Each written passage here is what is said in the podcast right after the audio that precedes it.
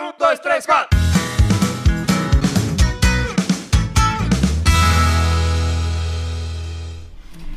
Bom dia, boa tarde, boa noite, amigos e amigas. Está começando mais uma edição do Prosa Interior. Mais uma segunda-feira estamos aqui olhando pra cara do outro, Que legal. se aguentando. Que maravilha, né, Nossa, Murilo? As pessoas acham que a gente se odeia, que a gente comprou tanto esse personagem. Mas vamos, vamos ficar no personagem, cara. Vamos. A pessoa quer saber se, se a gente treta mesmo.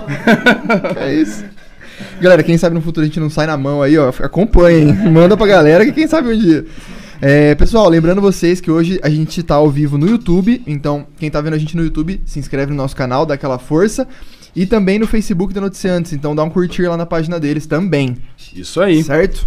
Eu sou o Léo e ao meu lado está o Murilo. Bom dia, boa tarde, boa noite, amigos e amigas. Nós estamos hoje aqui com uma pessoa bem, mas bem conhecida na nossa cidade. Eu vou falar bastante sobre isso. O cara tem uma voz aí, quem só tá escutando vai reconhecer na hora. Hoje a gente tem o prazer de, de estar aqui com o Paulo Eduardo de Oliveira, mais conhecido como Paulinho Camilo. E aí, Paulinho, beleza? Rapaz, beleza, o prazer é meu estar com vocês aqui. Um abraço pro Léo, pro Murilo. Tô muito feliz aqui de compartilhar esse momento com vocês. Beleza, vamos, vamos falar bastante sobre várias brisas jornalísticas, radialísticas, porque podcast é mais ou menos isso, né, cara? A gente é um bebezinho do rádio, assim, e a gente vai trocar uma ideia. Mas antes, quem apoia a gente, Leonardo? Dá aquele salve pros nossos apoiadores que estão sempre com a gente. Então vamos lá. Pastelaria Mariana, a melhor opção para matar a sua fome. Vera de Mar Artesanato, deixa a sua vida mais bonita.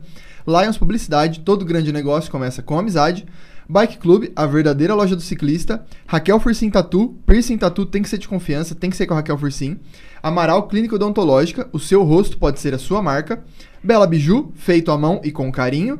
É, e Siqueira Arquitetura e Construção, o melhor projeto para sua reforma ou construção é com a Siqueira. É isso aí. Vamos, então vamos começar aqui. Primeira pergunta. Nossa- o cara falou assim, não é uma entrevista. Agora, primeira pergunta. Não é, mas é- é- o meu foco é sempre assim, coisas que eu achei interessante na, na ficha. A primeira, a primeira batida de É. olho. É, Eu sei que você vai perguntar. Fala então, vamos ver, que nós costumamos Você jura igual. que vai eu ser posso isso? perguntar eu? Pra Vai. mim? É. Eu sou- Você é gago? Não. Não era essa. Não, não é essa. Eu, ó, eu vou falar certo aqui. Por que Paulinho Camilo? É ou não é? É! Ah, bate aqui. Porque eu falei, Paulo, Paulo Eduardo Eduardo Oliveira. Paulinho, Paulinho Camilo. Camilo. Eu falei, cadê o Camilo? Bacana, cara. Essa pergunta eu não sei responder, não, mas é coisa de família. Desde que eu me entendo por gente, desde que eu sou criancinha, lá em Arealva, a minha família é conhecida por família Camilo, mas na verdade a família Oliveira. Eu acho que o meu bisavô devia ser o sobrenome dele Camilo, aí ficou o dito, dito do Camilo, o João do Camilo. Isso foi passando de geração para geração, mas eu não entendo também, não. Até hoje ninguém me explicou por que, que meu, sob- meu apelido é Camilo, mas é a família inteira, tá? Aham. É, meu pai, meus tios, minhas tias, isso aí vem de, de gerações. Todos se reconhecem como Camilo. Lá em Arealva, sim. Entendi. Aqui o pessoal estranha um pouquinho, mas lá em Arealva o pessoal vai entender. Mas estranho. Você, é, eu, pelo menos, sempre conheci você por Paulinho Camilo. Na verdade, hoje eu tenho meu nome Camilo registrado é, pela justiça, né? Ah. Qu- Quando eu me mudei pra cá, eu tive um probleminha com o Paulo Camilo, que infelizmente faleceu vítima de Covid, eu lamento muito isso. Mas eu entrei na justiça e pedi para colocar o Paulo, o, o, o Camilo no meu nome. Então meu nome hoje é Paulo Eduardo Camilo de Oliveira. Só que eu não mudei meus documentos porque dá muito trabalho e custa muito caro isso. Hum, mas é, foi um problema porque, tipo, as pessoas confundiam vocês de... Exatamente isso. Caraca. Paulo Camilo da rádio, Paulo Camilo da da imobiliária, rádio, é. virava um rolo aí. Puta. Mas no né? fim, é, depois de muitos anos, todo mundo sabe quem é um e quem é o outro, né? Mas no começo deu Deu. problema. Entendi. Que doido.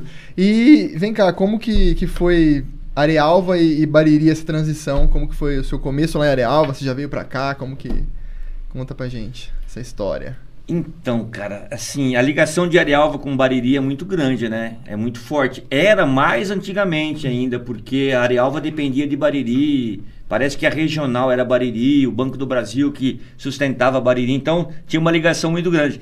Mas é, é, não teve nada a ver com essa história, não. É que é, eu comecei no rádio no Mato Grosso, comecei a trabalhar lá. E um dia eu falei, não, não quero mais trabalhar em rádio, vou parar com rádio, não quero mais saber de rádio. E parei, e, e abandonei o rádio. Fiquei acho que um ano ou dois fora do rádio. Aí a minha esposa um dia, na época, ela ouviu o rádio e falou assim, Paulinho, estão precisando de um radialista lá em Bariri. Eu botei seu nome lá na, na lista. Aham. E era na Bariri Rádio Clube. Era Uhum. o Zago, que era o diretor da rádio. Aí eu vim um dia conversar com o Zago aqui por conta da minha esposa na época, Bernadette, porque eu tenho o maior carinho. E ela falou assim: vai lá, vai lá, vai lá pra Bariri que o negócio é seu rádio. Né? O negócio é, é rádio. Aí eu vim pra cá, fiz um bate-papo com o Zago, ele falou: não tá contratado, vem pra cá. Aí eu mudei pra cá de Malicuia. Cara, chegou mandando um bom dia com essa voz, aí fica difícil, né, meu amigo? Não trabalhar é. no rádio. E também você percebe que tem uma. A voz meio que pra fora, aquela potente, né, É, mano? Não- é. Falando naturalmente, já é um negócio que é diferente de quem vem aqui. O Oswaldo Guerreiro também tinha. É né? diferente da gente que sofre É. um pouco. Mas é sério isso aí, eu não percebo isso. Nossa, é sério, cara. Tem uma diferença, assim, tipo... Mas é que tem aquela coisa que a nossa voz que a gente escuta não é a voz que, que ouvimos, né? É. Quer dizer, que, que a gente fala não é a mesma que a gente escuta. Isso. Talvez você, você se Então, agora que nisso. vocês tocaram no assunto, é, nós temos a voz óssea e a voz aérea. A voz que você ouve de mim, que você ouve de mim, é a voz aérea. Aham. A voz que você ouve sua é a voz óssea. Então, quando você se ouve depois da gravação, você está ouvindo sua voz aérea, que não é a mesma que a voz óssea. Que é então, vo- você faz essa A voz óssea é essa que tá toda. dentro do crânio aqui. Exatamente, nas vibrações. é. Entendi. Mas é diferente, cara, porque como a gente já tá indo. Já é a trigésima primeira pessoa que tá aqui, às vezes a pessoa vem conversar. Quando a pessoa fala normal, ela fala.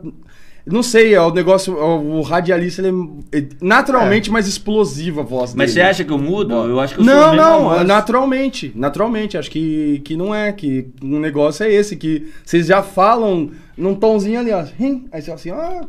Por isso que eu não sei se é, quando uma pessoa fala bem e fala alto, o cara fala assim, nossa, tem uma. Vai trabalhar no rádio. É, tem uma voz de radialista, né? É. Mas a pergunta que eu quero fazer é, antes de tudo, você sempre quis ser radialista? Ou você acabou no rádio? Por e a- conta da voz, alguém chegou e falou. é, e, e tipo, aconteceu. Como, como que. Porque você falou que você tá desde 88 no, no, No rádio. rádio. Já é um tempinho, né?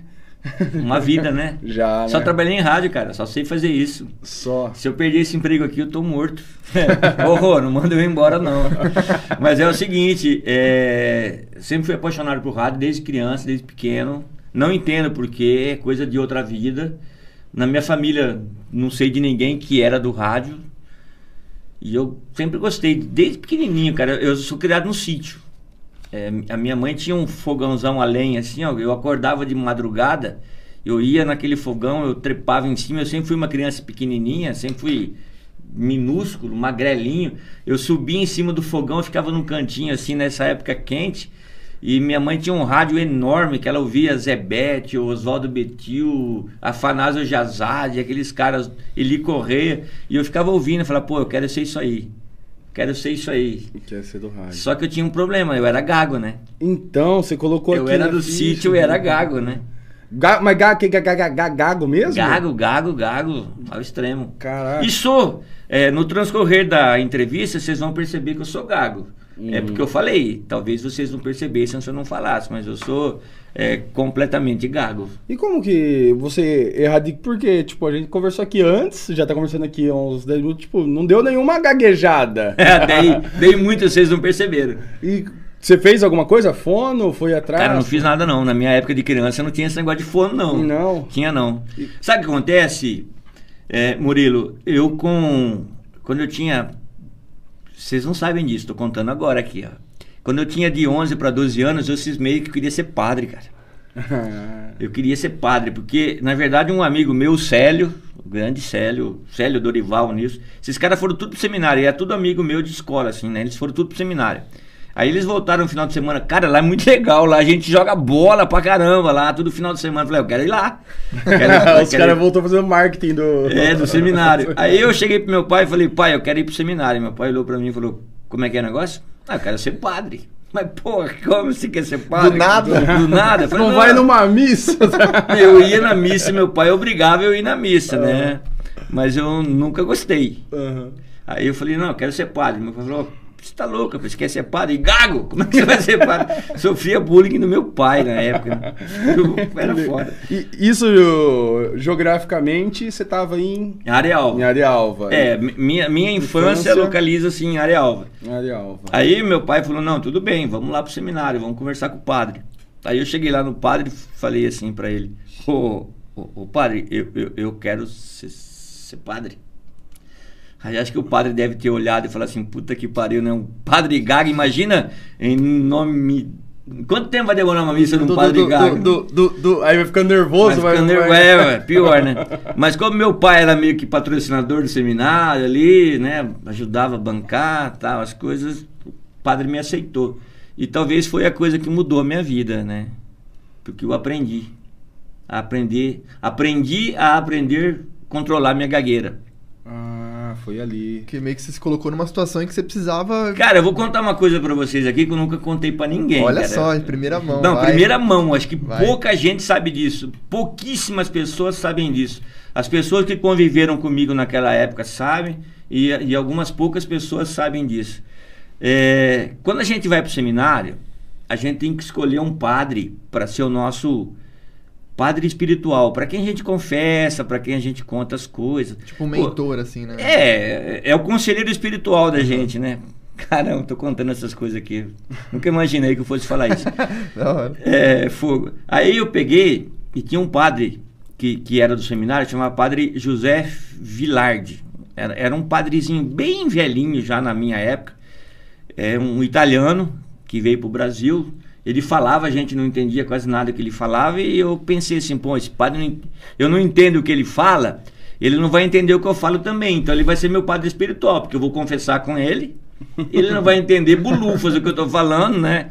Vai ser Posso o falar padre. qualquer merda que eu aprontar, tá ligado? Vou contar pra ele, ainda mais gago, ele não vai entender nada do que eu tô falando, né? Aí eu, eu escolhi o padre José Filardi. Eu tinha o padre, o padre Pedro, que é, é, é meu amigo até hoje ainda, ele é palmeirense. Eu não sei se vocês viram quando o Palmeiras foi campeão da, da, da, da Taça Libertadores agora esse ano, no comecinho desse ano, teve um padre louco que saiu no quintal gritando, soltando o rojão, saiu até no Fantástico. É o padre Pedro, era o padre do seminário lá onde eu tava, né? Mas eu não escolhi ele não, porque o padre Pedro era novo. E ele ia te entender. Ele ia me entender, lógico. Falei, eu vou, vou nesse padre velhinho aí, né? Eu peguei o padre mais velhinho para ser meu padre espiritual. E um dia esse padre me pegou num canto, meio triste, tal. O que tá acontecendo? Paulinho, nem entendi o que ele tava falando, mas ele queria dizer, fala aí. Aí eu falei para ele assim que eu tava triste, porque eu não conseguia falar, porque eu não conseguia conversar. Aí ele falou, vem cá, vamos conversar, vamos ter uma conversinha séria. Me levou pro escritóriozinho dele lá. E ele falou, vou te ensinar uma coisa, ó, segura sempre uma caneta na mão. Vocês perceberam que eu tô com uma caneta até agora na mão aqui, no tempo todo. A vida inteira eu seguro uma caneta na mão. E usa um anel, esse é um anel da força, me deu um anelzinho assim. E eu uso a vida inteira. Então as pessoas perguntam, por que, que você usa anel? Para não ser gago. Por que, que você usa a caneta? Para não ser foda, gago. velho. É tipo um talismã. Isso que eu ia falar, o cara te deu, tipo. Ele te fez incorporar que né, com essa caneta na mão você não vai gaguejar. Exatamente. Uou! Cara, Foda. foi uma coisa muito bacana que ele falou. Pra caralho. E quando eu, eu fiquei muito tempo sem usar o, o, o, o anel que eu uso hoje aqui, eu usava a, a aliança, né? Aliança grossa. Minha esposa, na época, até perguntava: Mas por que, que você usa esse anel grosso? Porque eu gosto de aliança grossa. Mas não era, simbolizava eu, eu não ser gago. Então eu acho que até hoje, ó, você pode ver que eu tô sempre com uma caneta na mão. Já dei aula algumas vezes, mas com o pincel anatômico na mão também, sempre o tempo todo. É uma coisa que, se, eu ti- se você tirar de mim aqui, cara, acabou a entrevista. Caraca. Que doideira. Eu nunca tinha Você não percebeu que eu vi esse negócio Não, eu, na hora que você falou. Me dá um papel é, me dá um aí. papel, aí você falou assim: eu tô sempre com a caneta. Aí eu falei assim: eu vou perguntar depois. Eu ia perguntar mais pra frente, tanto que eu anotei aqui, caneta.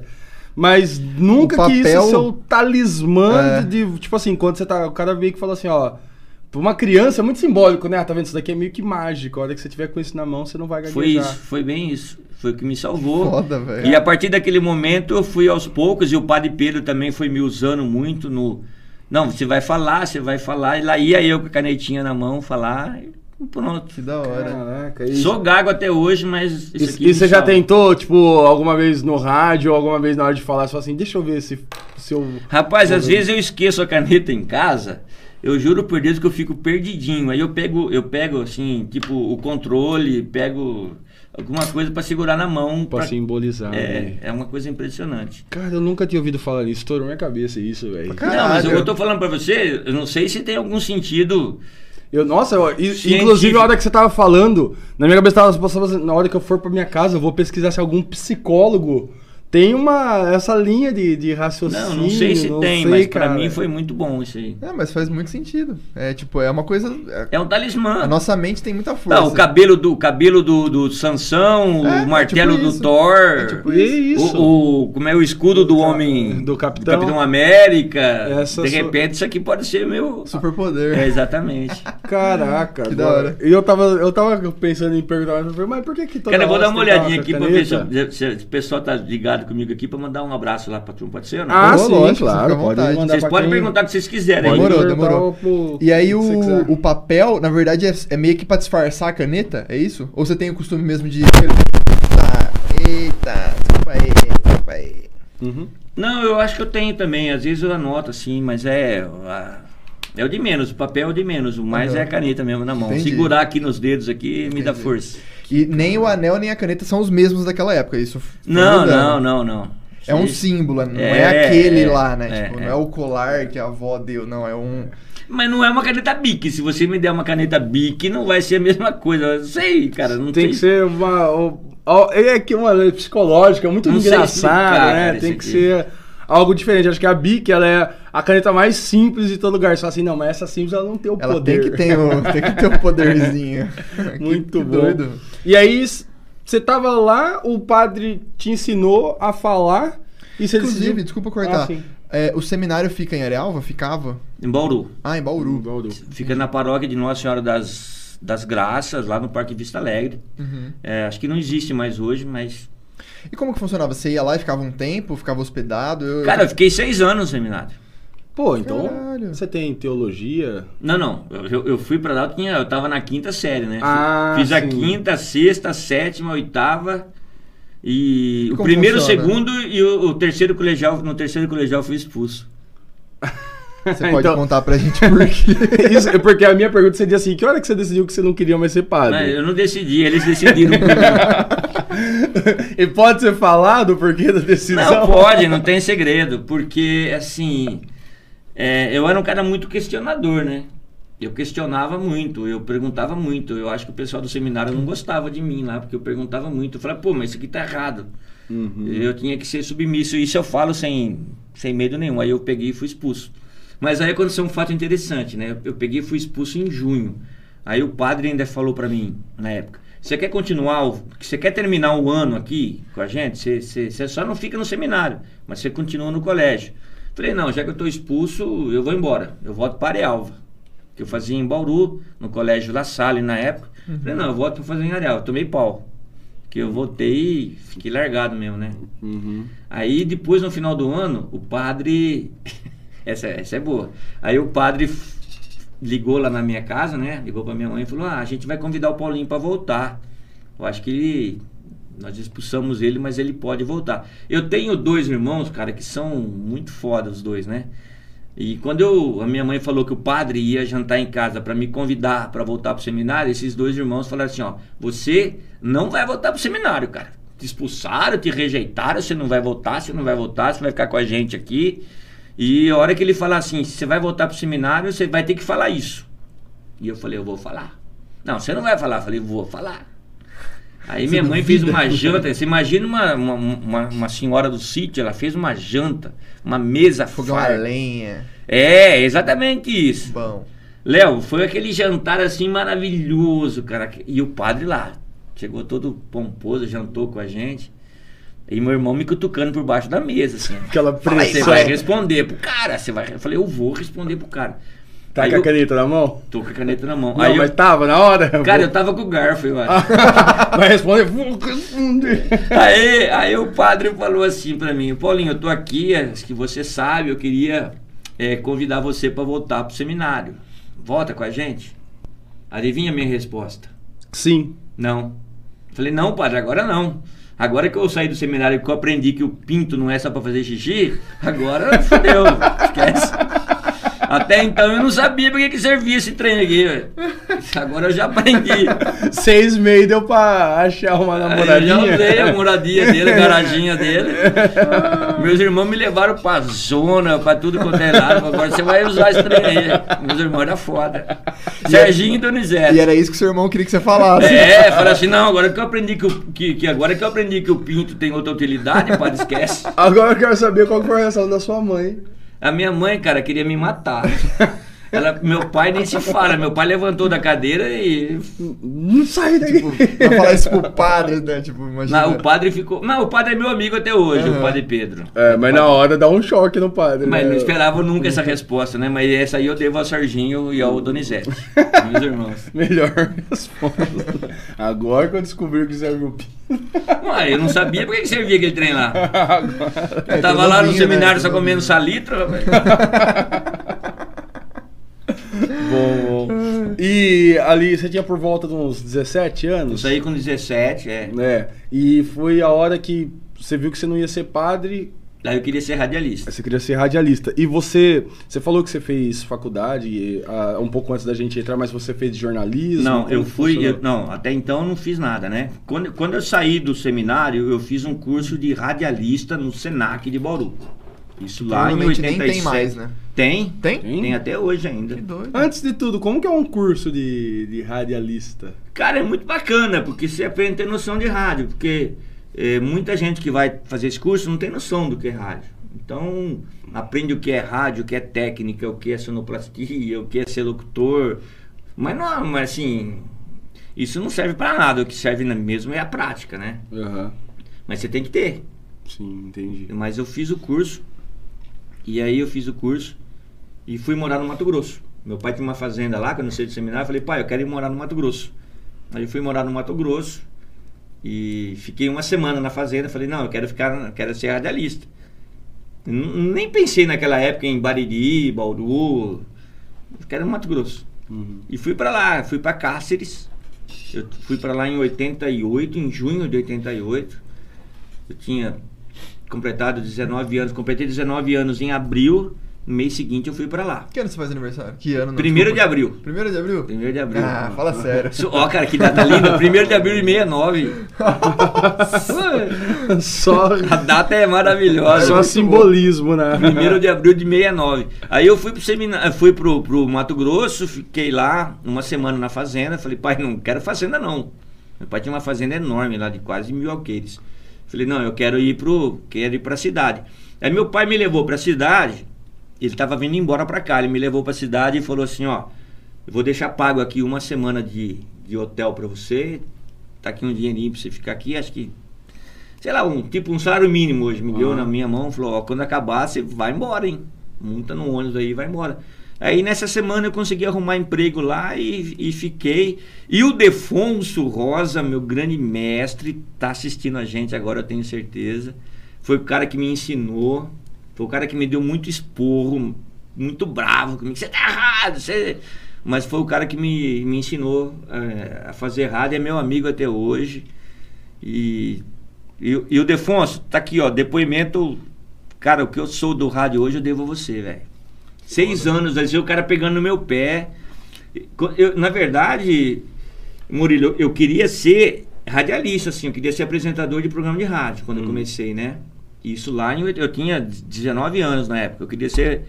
Mas aí eu fiz um teste e depois de uns três dias o cara me chamou e falou: Vem cá, vamos conversar sobre o seu teste. Eu cheguei todo feliz, falei: Passei, né? Uhum. Ele falou assim: Ó, moleque. Ele me chamava de. Opa, me chamava de Piá, na verdade. Piá é moleque lá no sul, né? Ô Piá, negócio é o seguinte, cara. Você é ruim demais, velho. Você não serve pra isso aqui, não. Eu jurava que ele ia falar, caramba, você tem uma voz boa, o Você é ruim demais, cara. Você não serve pra isso aqui, não. Mas você quer ser jornalista? Eu tenho uma vaguinha pra jornalista aqui, vou te ensinar como é que faz pra ser jornalista e tal. Eu falei, ah, eu quero, né?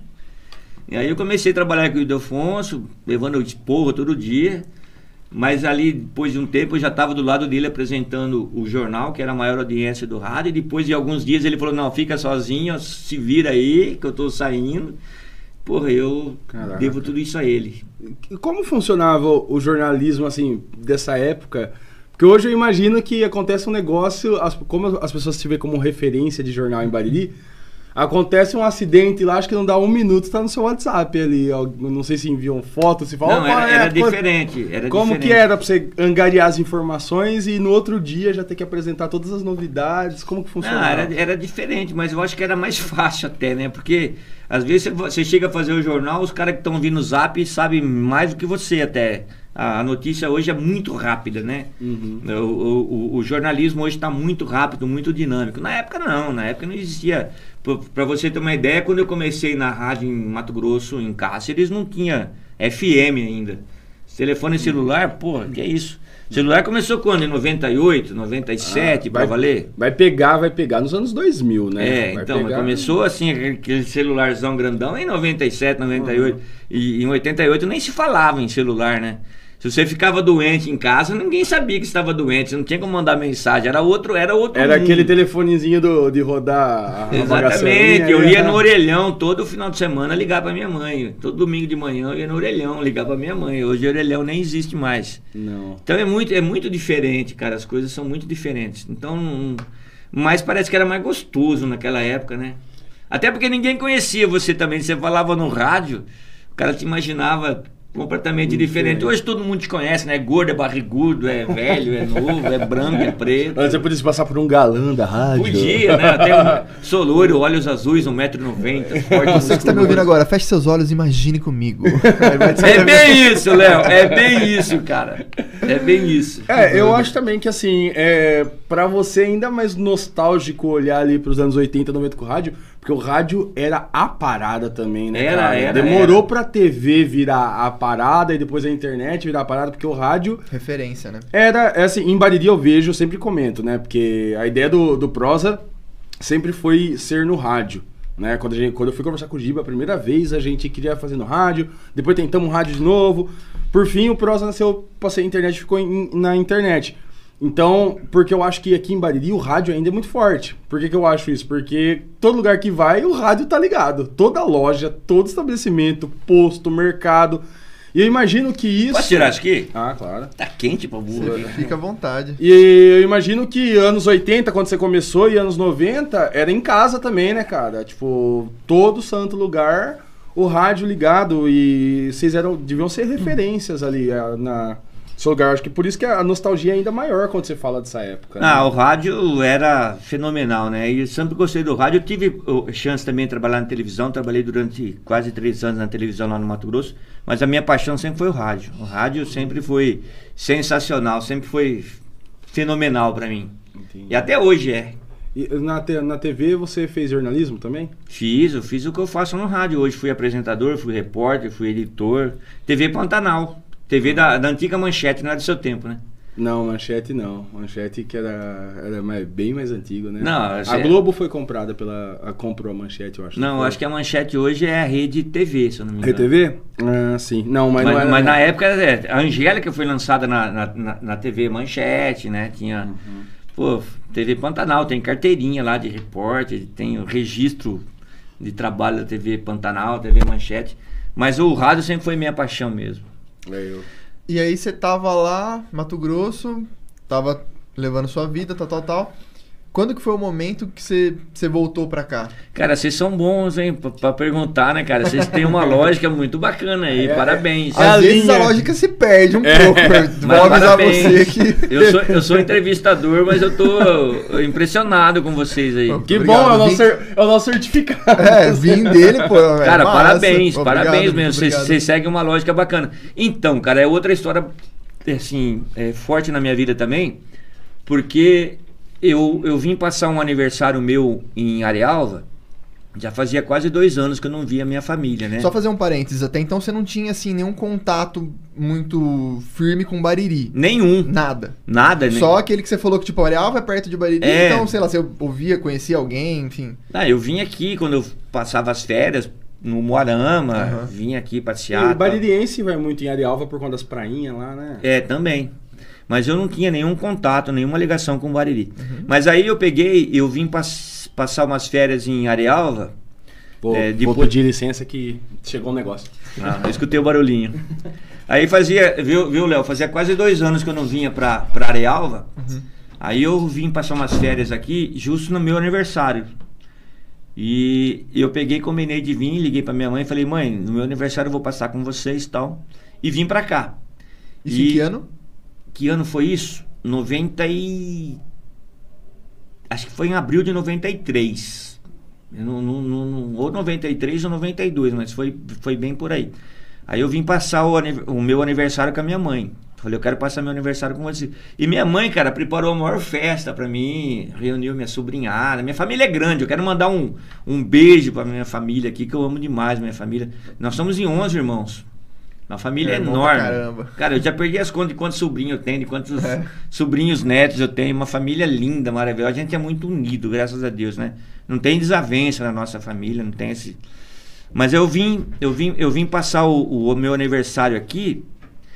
Ó, chegou pizza, cara. Olha aí os caras aí. entregador mandou um abraço pra você. Olha os caras aí, velho. Chegaram os salgadinhos, Pastelaria Mariana, os nossos Ah, apoiadores. Olha, Olha, aí, lá, mini esfirras abertas. Esfirra aberta, É. olha só os caras aí. Então, ô ô, Léo, mas aí, cara, quando eu cheguei, Oh, boa, boa. eu cheguei na rodoviária de Bauru e eu liguei em casa, falei pro meu irmão, falei, Donizete, falei, Doni, eu já tô na rodoviária de Bauru, assim, espera aí que eu tô, tô chegando. Mas ele falou num tom meio esquisito comigo, eu falei, pô, alguma coisa errada aconteceu. Nessa noite que eu cheguei, o meu irmão morreu afogado. Caralho. Cara, eu, eu tava chegando pra passar meu aniversário aqui meu irmão morreu afogado. Meu irmão tinha ido pescar pra levar peixe pra nossa festa de chegada. Que foda. E aí ele morreu afogado, foi um negócio meio chato que aconteceu, né? E depois, quando eu falava de ir embora pra Mato Grosso, minha mãe chorava. Não, não vai, é muito longe, fica. E acabei ficando. Aí eu conheci a Bernadette, agora fudeu, agora que eu não voto mesmo.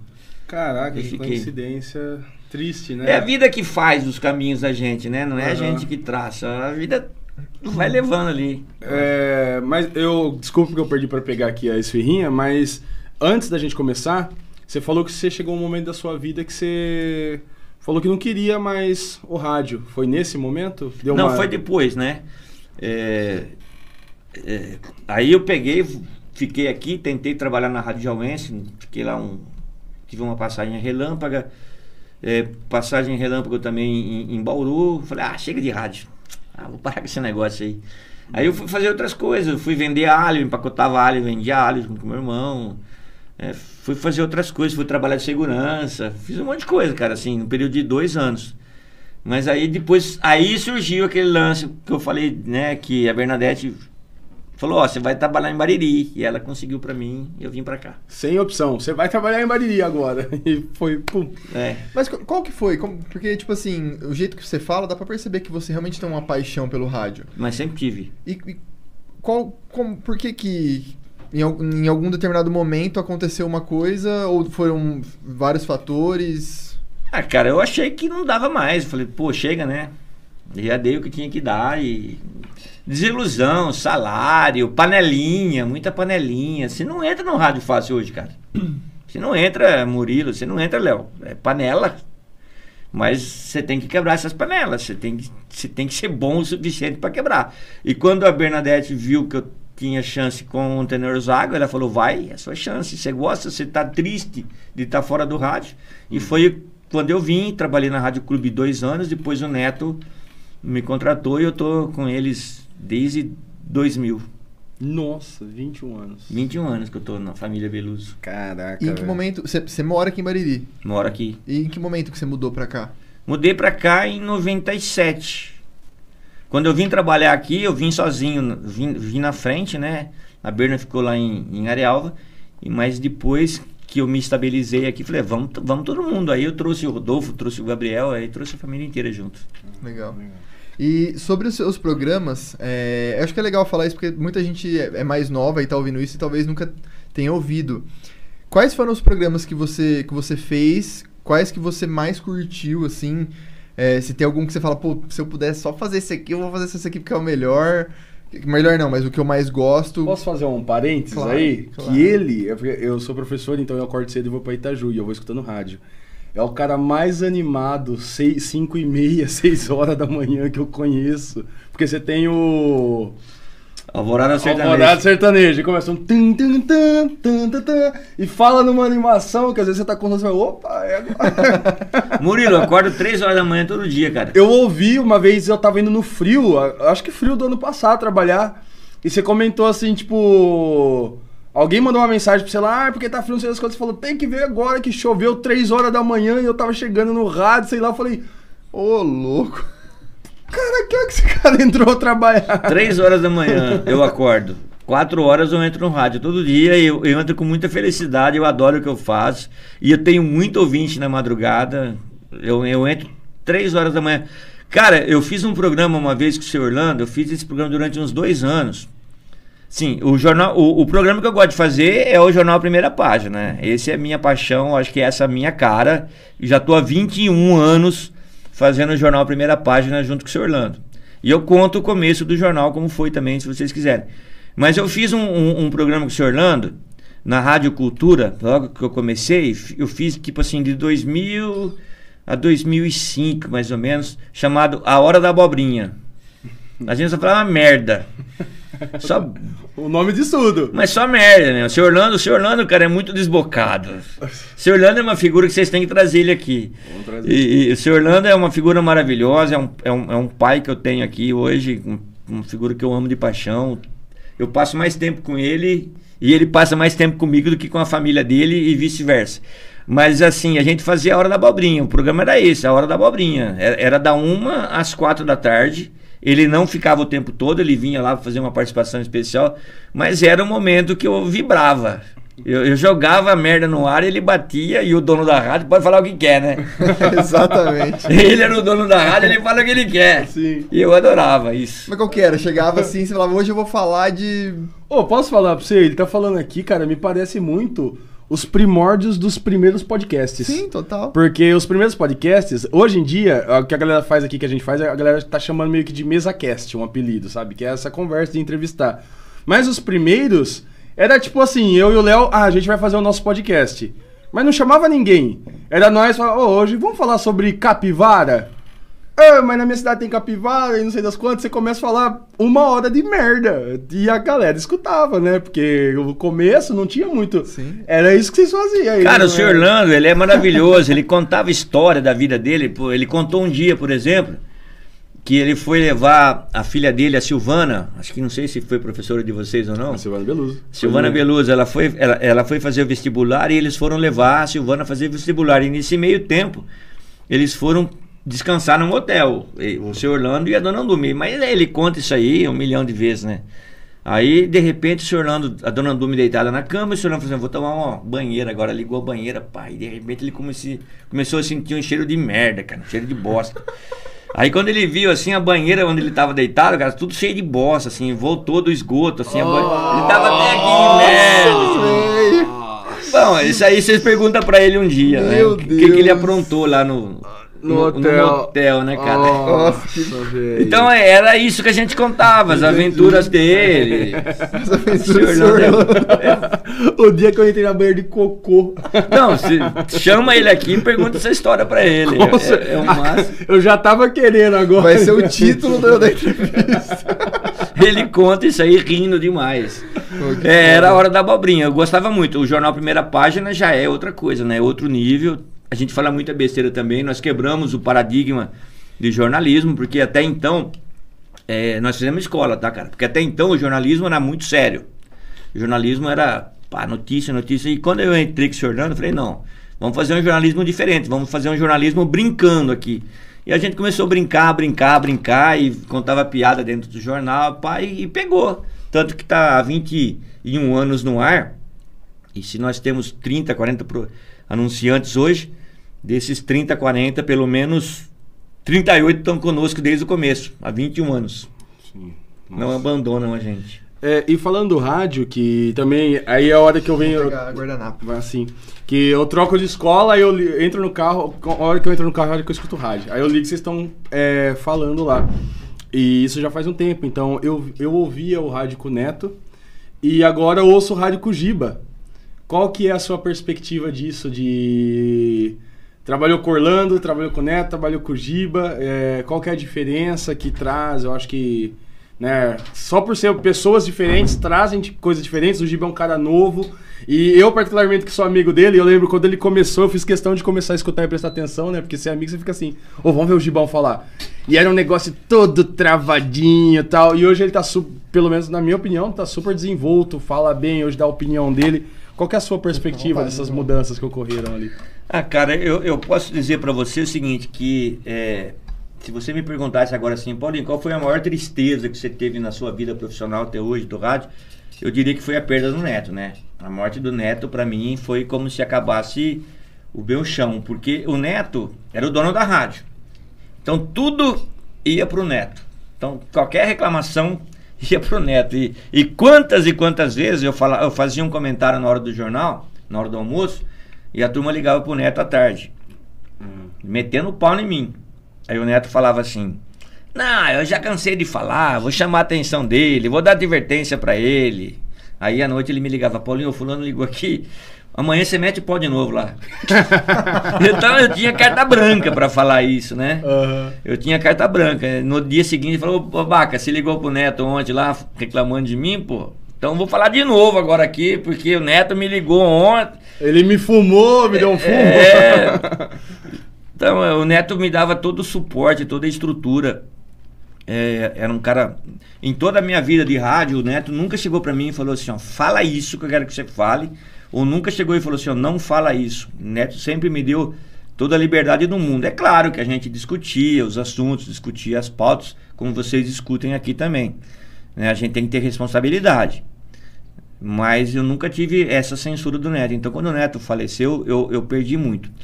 Mas aí a pergunta que você me fez, né? Seu Orlando, Neto, Neto. e Giba. São três gerações completamente diferentes, né? O seu Orlando, ele começou a se soltar no rádio, ele vinha de um rádio preso, de um rádio que era tudo lido. Eu falei, não, quando, quando eu comecei a trabalhar, fazer o jornal com ele, eu falei, senhor, não, esquece aqui, o senhor não vai ler mais nada. Agora o senhor vai falar o que o senhor pensa, esquece o negócio de ler. Para de ler. Não vamos ler mais nada, pô. Que ler? Vamos comentar a notícia. E o Fernando foi se soltando, que é o cara que ele é hoje.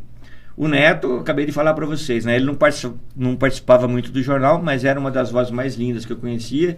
E o cara conhecia muito de rádio, cara, muito. O Neto, o Neto me ligava todo dia, cara, todo dia. Ele me ligava, ficava 15, 20 minutos no telefone todo dia. Então foi uma perda para mim. E o Giba, o, o, o, Neto, o Neto quando o Giba começou no rádio, o Neto me chamou e falou assim, ó, cuida do meu filho aí, chama a atenção dele, vai, vai, cobra dele. Tanto é que eu cobro do Giba até hoje, as pessoas, pô, mas você está cobrando do chefe, mas isso aí é a ordem que vem né, obedecendo. E o Giba não liga, o Giba é muito humilde, o Giba tem muito potencial ainda. É uma outra cabeça, lógico, que hoje ele é o dono da rádio, ele vai com o tempo implantar o sistema dele de administração, mas é, não dá para comparar, cara. Se Orlando é um, Neto é outro e o Giba é outro. Claro, ainda mais por conta de, de gerações, né? Tipo, é, é, bem, ainda mais o Giba, que eu acho que tipo, é o cara que foi estudar fora, voltou tal, vem com umas ideias totalmente diferentes. É, já é diferente é, pra Bariri, eu já acho diferente o programa que ele criou ali, né? Porque uma cidade de Bariri, você, pô, vou criar um programa que toca rock e tudo mais, né? Rock em roça. Que, isso, e acho que dá super certo, que a galera também. Todo estabelecimento que você vai de domingo, tá escutando. Mas assim. o Giba, o Giba é, é, ele melhorou muito, assim, no, em termos até de responsabilidade, né? Porque se você soltasse o microfone pro Giba há três anos, ah, ele ia falar merda lá. Hoje ele já sabe, não, eu tenho que ter responsabilidade, eu tenho, eu, eu tenho ouvinte A, B, C e D aqui, eu não posso falar o que eu quero, porque o Giba é meio revolucionista, né? Se deixar, ele fala. A gente, a gente, já teve banda com ele, a gente tá, tá bem ligado. Vocês sabem do que eu tô falando, né? É, e ele mas, falou aqui que ele tá vendo. E somos amigos também, né? Mas, o, mas hoje ele é outro cara, ele é responsável, ele sabe que ele tem uma empresa pela frente, ele não pode falar o que quer, né? Uhum. Às vezes a opinião da gente é o que menos importa ali. E no seu caso, já teve dia de você dar opinião lá e. E não foi só o dia que o cara ligou pro Neto, foi lá na porta lá, ou pegou você no mercado e falou, e aí, aquilo lá que você falou pra mim? Cara, nunca teve isso aí. É, é, eu, tive, eu tive uma vez, cara, um, um, sim, eu, eu, sempre fiz plantão policial também, né? Na vida da gente do rádio a gente faz.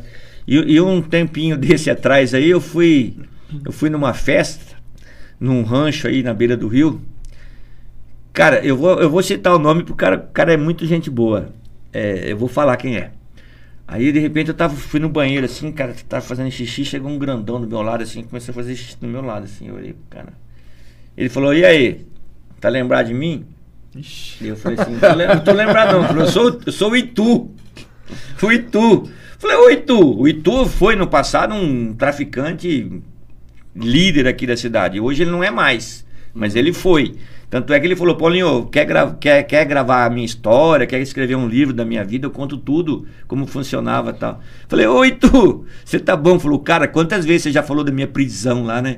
Quantas vezes você já de denunciou eu lá? Mas eu gosto de você, cara, você falava a verdade, você falava sério, você não, você não tirava essa...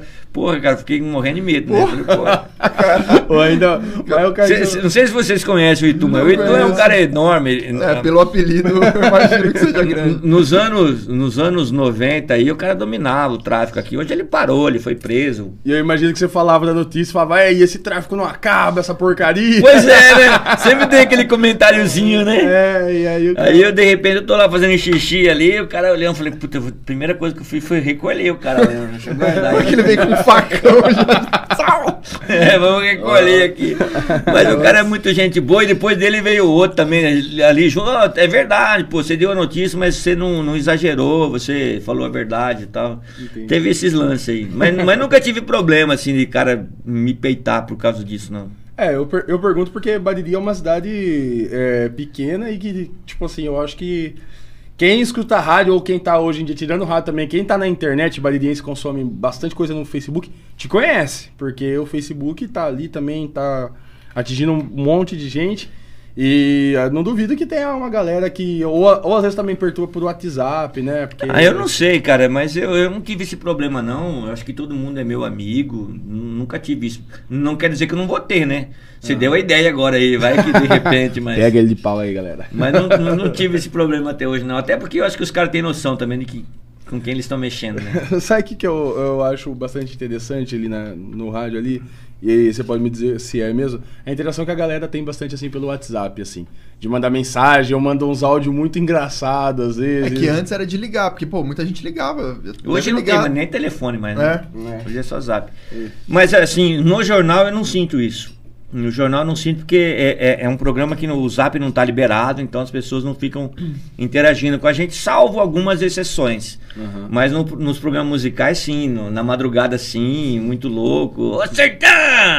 Para a pingaiada aí! É, corta a É, pinga, corta a pinga, sertão. Tá falando que eu escuto? Tem isso, mas, ma- mas normalmente no, no jornal não tem isso, não. Entendi. E uma pergunta que me surgiu ali atrás, mas eu acabei não fazendo pra não te cortar.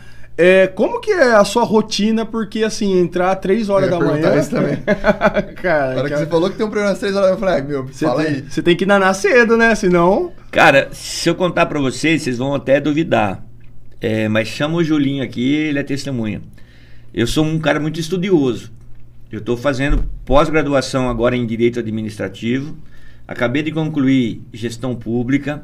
Já fiz outras várias especialidades. Eu sou um cara que eu estudo, aquele estudo continuado. Eu não, eu não paro de estudar.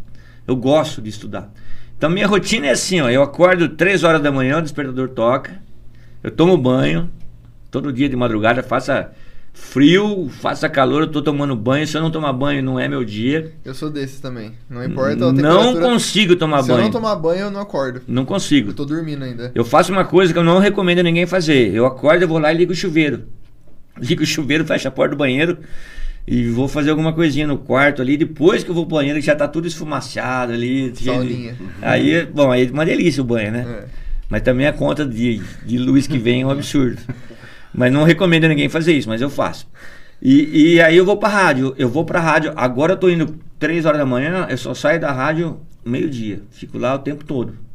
E lá eu faço tudo que eu tenho que fazer, eu já vou gravando jornal, já vou adiantando. Aí eu vou pra casa, eu almoço por volta da uma, dou uma cochiladinha de uma hora e meia, duas horas às vezes.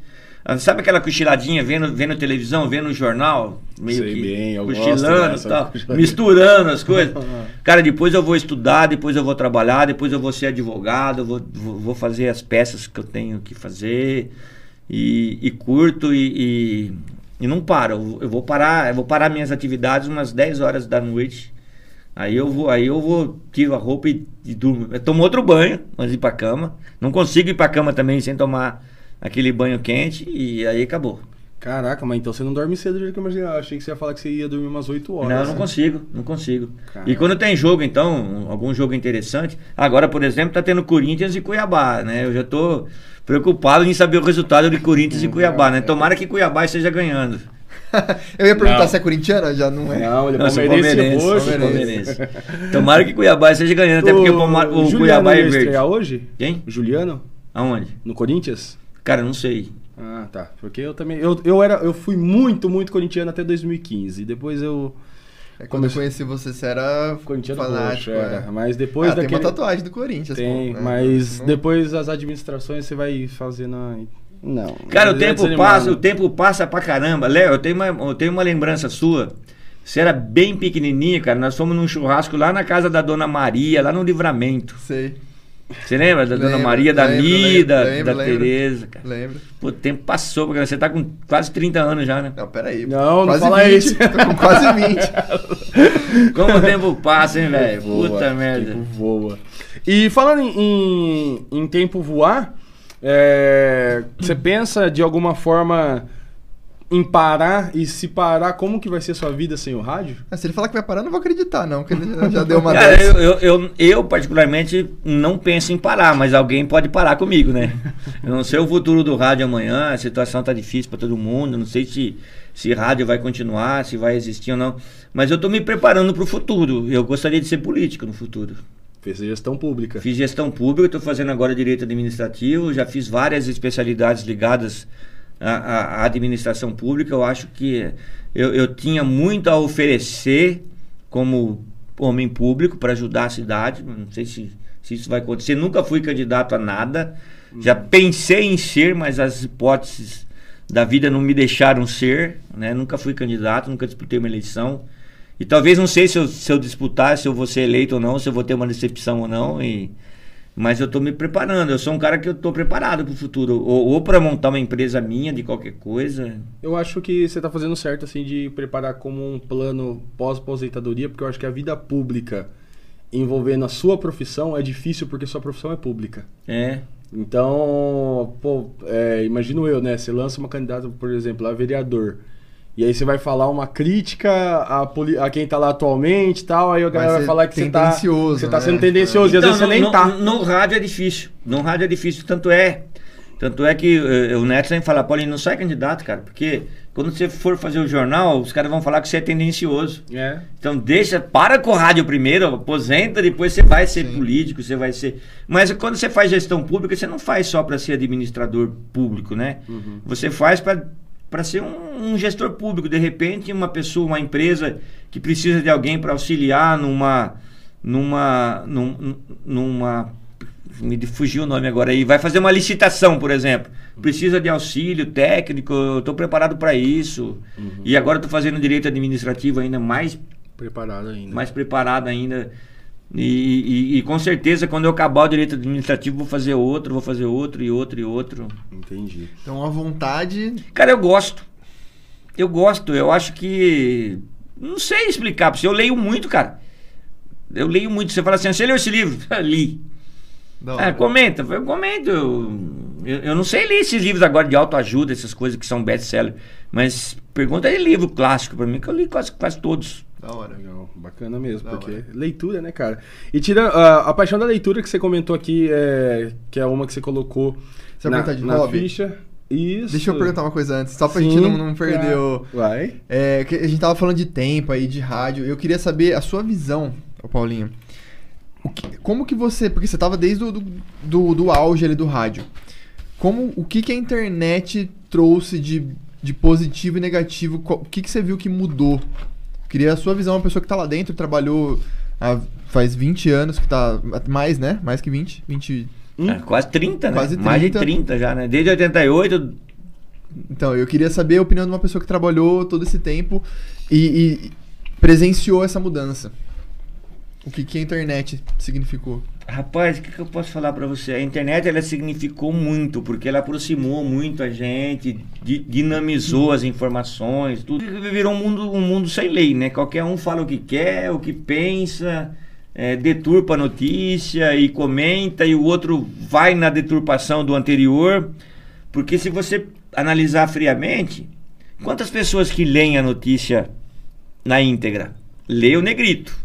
Sim. Mas depois não baixa e não lê até o fim. Malemar é isso, às vezes só vê a foto ali, que né, agora coloca uma foto. E aí já passa o comentário para frente e o outro que pega já passa para frente. Então a, a internet é um mundo sem lei, é um, é um oceano perigoso. E, e quantas e quantas vezes eu já vi gente muito inteligente, cara, mas eu vi gente muito assim que fez comentário e falei, cara, mas você leu a notícia? Não. Pô, então. O que, que você tá falando? Perde o conceito comigo, sabe? Pô, o cara é inteligente, um cara integrado. Pô, lê a notícia, se integra do assunto ali. Assim, mas, mas é difícil, cara. Eu, eu, eu acho que a internet, ela, ela, ela, ela, tipo assim. Sei lá, é difícil de falar, mas. 40% de bem e 60% de mal, porque. Cara, é, as pessoas brigam e postam na internet, coisa chata, cara, negócio de briga. Aí de repente a pessoa posta lá, tô de luto, mas tá de luto por quem, cara? Quem morreu? Você fica apavorado. Ô, quem que morreu? Fala quem que morreu. Pô, não é verdade? Você vê lá, tô de luto, mas tá, quem morreu? Ah, morreu um primo meu que mora lá em Santarém. Pô, mas, porra, você tá de luto aqui, não fica tudo triste aqui achando que foi alguém conhecido. Então tem, tem, tem muita. E, e eu sou um cara muito chato com o negócio de internet, cara. Eu, eu sou chato mesmo. Eu acho assim que a pessoa que escreve mal na internet, pra mim, perde, perde, perde ponto. Eu não Nossa, sei, então cara. a grande maioria Escreve perde- muito perde- mal. é, perde, cara, perde. Sabe que, assim, não perde ponto comigo, mas eu sou bem encanado da pessoa. Se eu tenho proximidade, tipo, o Léo me manda uma mensagem assim, ele escreve com certeza com N e todo mundo junto. Assim, tipo, com certeza tudo junto. Aí eu vou lá, tipo, com espaço certeza e mando um asterisco. Uma pessoa que você já tem uma intimidade É. pra dar uma corrigida, falar, meu É, irmão, porque meu irmão também me dá uma agoniazinha assim quando eu É vejo. igual o agente, tudo junto, né? Agente, ag- agente do FBI. Aí você pô, manda o James que- Bond pro cara assim. Pô, é, não, e isso, isso já mostra a personalidade da pessoa, já perde ponto pra mim. Eu sou muito chato nesse ponto aí. Complementando a pergunta do Léo, então, é, eu acho assim que, pelo menos a minha visão como leigo, como alguém que, que vê de fora, o rádio teve um período ali que, que quase foi engolido por outras mídias. Só que eu acho que o rádio voltou muito forte com o boost, tipo assim, principalmente com o Facebook, por exemplo, porque se você olhar toda, toda a cidade, as maiores páginas referentes às cidades, tipo, localizadas assim, são de rádio. Tipo, 91 aqui, clube, notici Notícias não é rádio, mas que é o jornal e tudo mais. Pô, você vai ver, tem milhares e milhares de pessoas que acompanham. Isso em outras cidades também. Você vai ver a página da, sei lá, Rádio Sorocaba. Com certeza tem uma cacetada de, de gente que, que acompanha. Você acha que isso foi um, um negócio positivo, assim, que vai dar uma. que deu uma, uma bela de uma respirada? Como que foi p- pra vocês do rádio, que assim, também trabalha com patrocínio? Agora a gente aqui do. Cheers. Agora a gente aqui do Prosa entende um pouco mais como funciona patrocínio, como você precisa do apoio dos lojistas pra fazer o seu projeto é, funcionar. Você acha que isso deu um boost, foi legal pra vocês? Uma combustão a mais? Olha, depende. O rádio, o rádio sempre teve muitas ameaças, né? O rádio começou lá em 1930, e depois quando surgiu a televisão, ah, o rádio vai acabar, o rádio vai acabar, o rádio se sobressaiu. E depois veio a internet também, o rádio vai acabar, o rádio vai acabar e o rádio se sobressaiu, está sempre se, se, é, se sobressaindo. As pessoas precisam aprender que propaganda em rádio não é despesa, é investimento. Então, às vezes a pessoa fala assim: ah, não vou gastar em rádio, eu vou pôr na, no Facebook minha propaganda. Não é a mesma coisa. E o rádio, o rádio ainda continua muito forte. As pessoas têm que aprender a trabalhar, têm que aprender a trabalhar o rádio, o Facebook, as outras. É, que eu não entendo muito disso aí. assim. Plataformas, As outras plata- plataformas, tem que aprender a trabalhar. Mas o rádio ainda continua imbatível. Porque o rádio é o seguinte, cara: você tá no carro, você não vai ligar o celular dentro do carro, você vai ligar o rádio. A dona de casa que está fazendo o almoço, que está fazendo comida, que está limpando a casa, ela não vai ficar no Facebook, ela vai ligar o rádio. O rádio talvez não tenha muita força à noite, que a televisão é muito forte à noite, né? O cara não... Mas tem gente que, tem gente que gosta. Sim. Outro dia eu tava comentando com o Giba, eu falei, cara, é impressionante. Você faz um programa às 3 horas da tarde de domingo E o povo participa Mano, com e tem você uma pra galera caramba. que manda mensagem pra ele. Eu já, já passei lá no, no estúdio enquanto ele tava no programa. E, tipo, o WhatsApp bombando, tá ligado? Ele fazendo lista, assim, da, pra não perder a ordem da galera que manda e virando a folha, tipo, gente pra porra, mandando. Cara, você acha que eu vou ouvir rádio domingo, 3 horas da tarde? Eu não ouço mesmo, cara. Mas tem povo que gosta. E esse é o cara que trabalha. Não, eu trabalho. Tanto é, tanto é, ô, ô, ô, Léo, que as pessoas às vezes ligam pra mim, cara, que música é de fulano? Eu falei, cara, não sei não. Pô, mas você trabalha na rádio, cara, mas não sei, Eu pô. não sou compositor, eu sou. Eu não sei, eu faço jornalismo, eu tô ligado no jornal. Pergunta uma notícia pra mim que talvez eu te ajude, mas. É, mas eu é, essa, essa visão que você tá falando eu tenho porque, assim, quase todo, 90% do estabelecimento aqui em Bariri, e que são muitos, que Bariri tem comércio pra caramba, estão ouvindo rádio. Então, o rádio ainda é o veículo de maior, é, de maior audiência e de maior credibilidade. Porque quando o cara fala no rádio, é porque é verdade. O cara não fala no rádio jogando. Assim, salvo algumas exceções, né? Quando é a proposta, né? Tipo, de chegar e falar uma merda no rádio, porque essa é a proposta. É, que nem você é. falou do, do Hora da Abobrinha lá. Sim, né? mas ali é, você não tá dando notícia, né? Você tá falando Não, exato, merda, né? exato. Mas tem nego que joga notícia no ar aí que pra mim é interesse por trás e tal. Não é o caso nosso ali. Então, é, você tá jogando a notícia lá, você, pesquisou, você foi atrás, você tem é, imprensa, você, tem outros órgãos fortes atrás de você. Pô, você, você dá uma opinião na hora do almoço sobre um determinado assunto, cara, é pesado, cara. É pesado. Imagina sobre política, política regional aqui, você falar alguma coisa de Bariri. Vamos supor que, não que você vá mentir, vamos supor que alguém te passou uma informação muito errada, sei lá. Putz, só ficou sabendo, não sei o que, tá envolvido aí, caso de um milhão tal, e você fala isso no rádio, pá, aí chega o cara e fala, nossa, era mentira. Ah, não, Como é. que você volta atrás Pelo amor de Deus, desse? cara. A palavra jogada no ar não tem como voltar. Você Não. tá morto.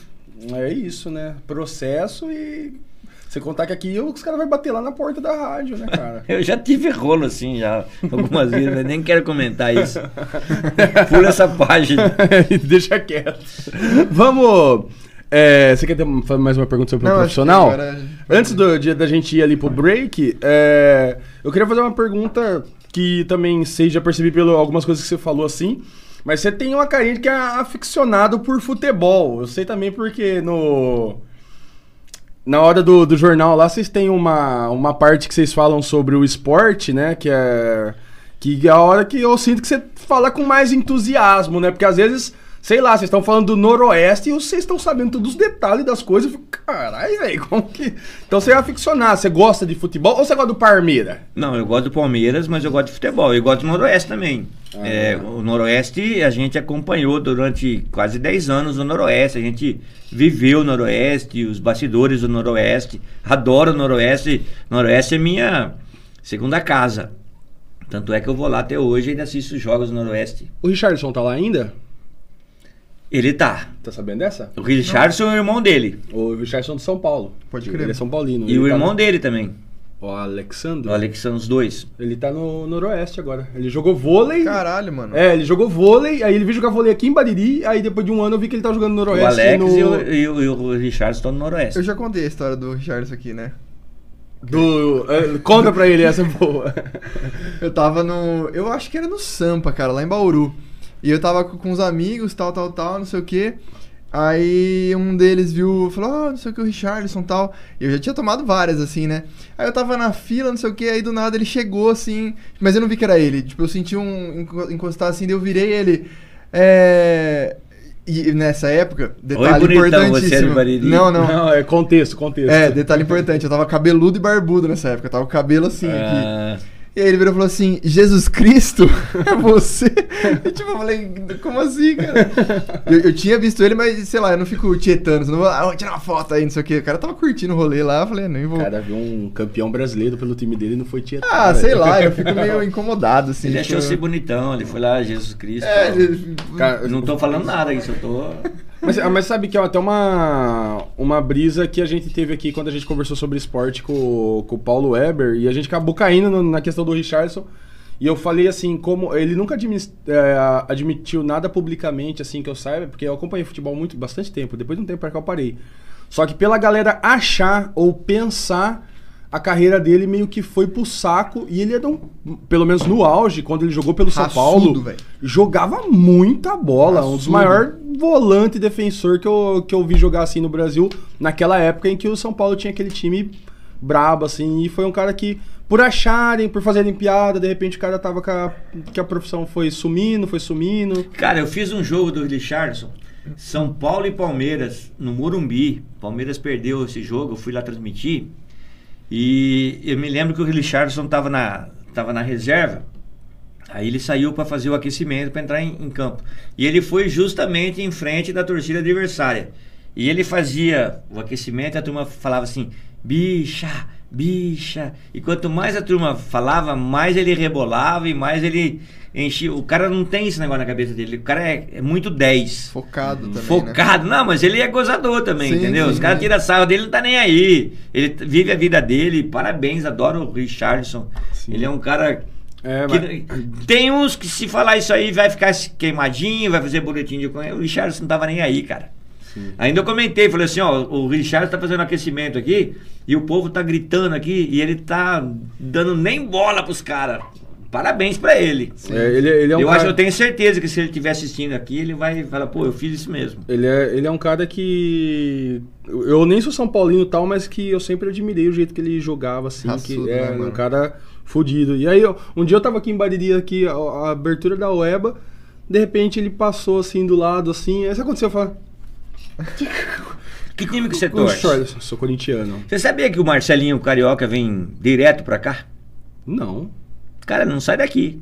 Final de semana mesmo ele tava aqui no churrasco, aqui numa chácara aqui. É mesmo? Ele namora uma moça daqui. É mesmo? Você sabia isso? Ah, o cara já vai Funcionária, inquietar. funcionária, da. Santa, funcionária da Santa Casa de Bariri. Ah, Ele vai querer- Ele vai querer tirar foto agora lá. Não, depois eu te passo o telefone dela. Nossa, cara. Não, o maior batedor de falta da história. Não, o Giba, o Giba, o Giba me ligou semana passada. Paulinho, sábado vai estar o, o Marcelinho Carioca aqui, cara. Vamos lá. Falei, ah, para com isso aí, rapaz. Eu sou palmeirense, né? o Edmundo, tá ligado? Aí, não, mas é, então só pra você saber, ó, Marcelinho Carioca namora uma, namora uma moça daqui. Você- ele é o, gran, o maior batedor de Ô. Lu, da Santa. Casa, um beijo pra você. Não vou contar pra ninguém que, que ele namora você, tá? Caraca, que, arruma uma foto pra mim com o Marcelinho Carioca. Ah, mas aí uma entrevista com vocês. Nossa Pô, seria brabo, hein? Ó, você não me fala isso, que outro dia eu fui num churrasco, um maluco me mostrou que ele tem o contato. Acho que eu nem cheguei a comentar com você porque foi muito esporádico. O cara chegou assim e me mostrou assim que ele tem o contato do Marcão, do Charlie Brown. Aí o cara. Ô, vocês podiam fazer uma entrevista com esse cara. Eu falei, mano, Porra, esse cara, podia. cara, é porque não sei o que, eu tenho contato lá em Santos e tal. Agora você me manda essa do Marcelinho, eu tô ficando emocionado. interior, celebridades. Emocionado aqui. Ai, Não, meu mas vocês fazem uma gravada e depois vocês soltam no. É, Né? fixe, Qualquer fala coisa. Como ele quiser.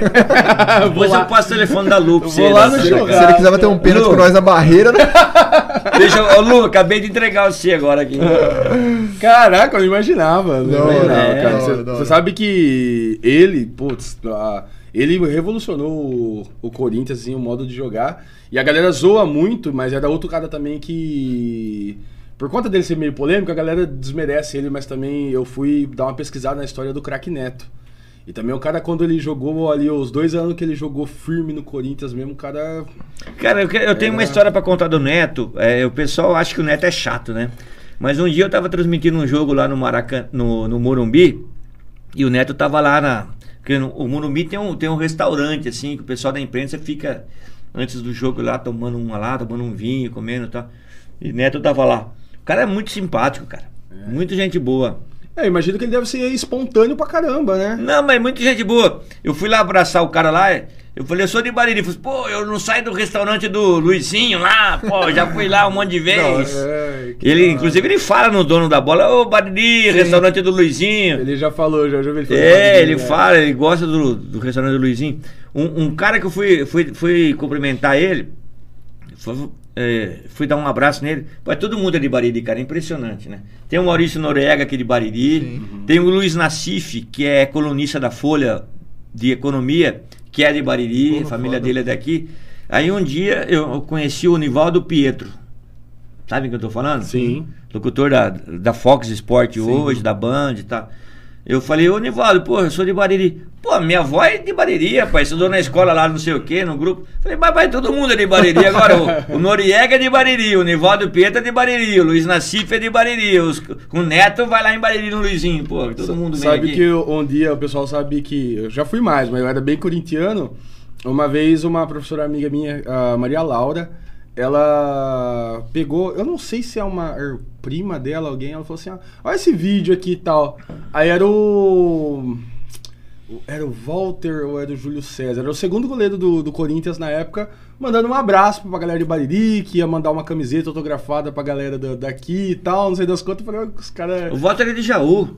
É. Então devia ser o, o Walter. Então O devia era de ser- Jaú. Todo, todo é, carnaval que tinha aqui, ele não saía daqui, pô. Nossa, e- Quantas e quantas vezes eu transmiti o carnaval, o Walter tava aí. Ele trazia os amigos dele ali. Uma vez ele trouxe um tal de Paulinho Ralph aqui no carnaval de Bariri, pô, eu nem sabia quem era. É mesmo? É, ver, é mesmo. Aqui, brincaram o carnaval aqui. Pô, Caralho. cara. E eu não sei de nada. Caralho. Sabe de nada, inocente. não. Pô, e falando em volantes, essa dupla aí, pelo amor de Deus, né, mano? Assim, então, eu duro que é isso, né? Tipo, Paulinho tá voltando, né? Eu me afastei do Corinthians, É né? mesmo? Então, eu me afastei do Corinthians, mas o Corinthians tá lá ali. Aí você vê assim, chegou o Juliano, que é um jogador legal. Aí tá conversando com aquele Roger Guedes. Aí chegou o Renato Augusto. Aí vem que o Paulinho tá, Tá voltando. tá insatisfeito e tá voltando, quer voltar pro Corinthians. Aí você fica, ah, meu Deus. É, mas tipo assim, É é, nostalgia. foda, é, é nostálgico. É mas, pô, nostalgia. talvez não seja a mesma coisa, né? Sei lá, tipo, que nem quando É, o Kaká sim, sim. voltou pro São Paulo, tá ligado? Ah, foi a mesma é. coisa de quando ele saiu. É que futebol, cara, eu acho muito louco assim. O basquete ainda mais, que agora eu comecei. Eu, eu deixei um pouco o futebol lá por causa do basquete. É muito. É uma janela muito pequena que o cara vive o auge, né, cara? Sim, tipo, sim. o basquete às vezes tem três, quatro temporadas, o futebol às vezes pode até ter mais. Mas fala que o cara, por exemplo, você é palmeirense, ó, Rildo, você aí, você deve estar ouvindo a gente que você sempre acompanha. O que, que você pensa do Valdívia? Chinelinho. Mas não foi um cara que teve uma temporada que ele foi o, o, o mestre e Só aí depois isso. ele desapareceu? Só isso. É isso que eu falo, cara. Tem hora que o cara, de buia, de buia, joga, faz gol, faz o time ser campeão. Depois. Mas que eu não entendo. Como é que o cara joga bem uma temporada e depois não joga mais nada? Ah, velho. Eu acho que deve ter vários fatores conjuntos. Eu acho que, tipo, primeiro, psicológico, de, de um cara de. de, Valdívia jogava um jogo bem, quatro, cinco não jogava nada. Chinelinho, pô. É, velho. É isso que eu falo, que o, o Rildo fala, ah, é o maior meio de campo que eu já vi jogar. né?" É por isso que eu Ah. gosto do, do, do- Daquele negão lá que vai embora agora do Palmeiras, que não vai renovar com ele o. Aquele zagueirão lá, pô. Ajuda Felipe aí. Melo?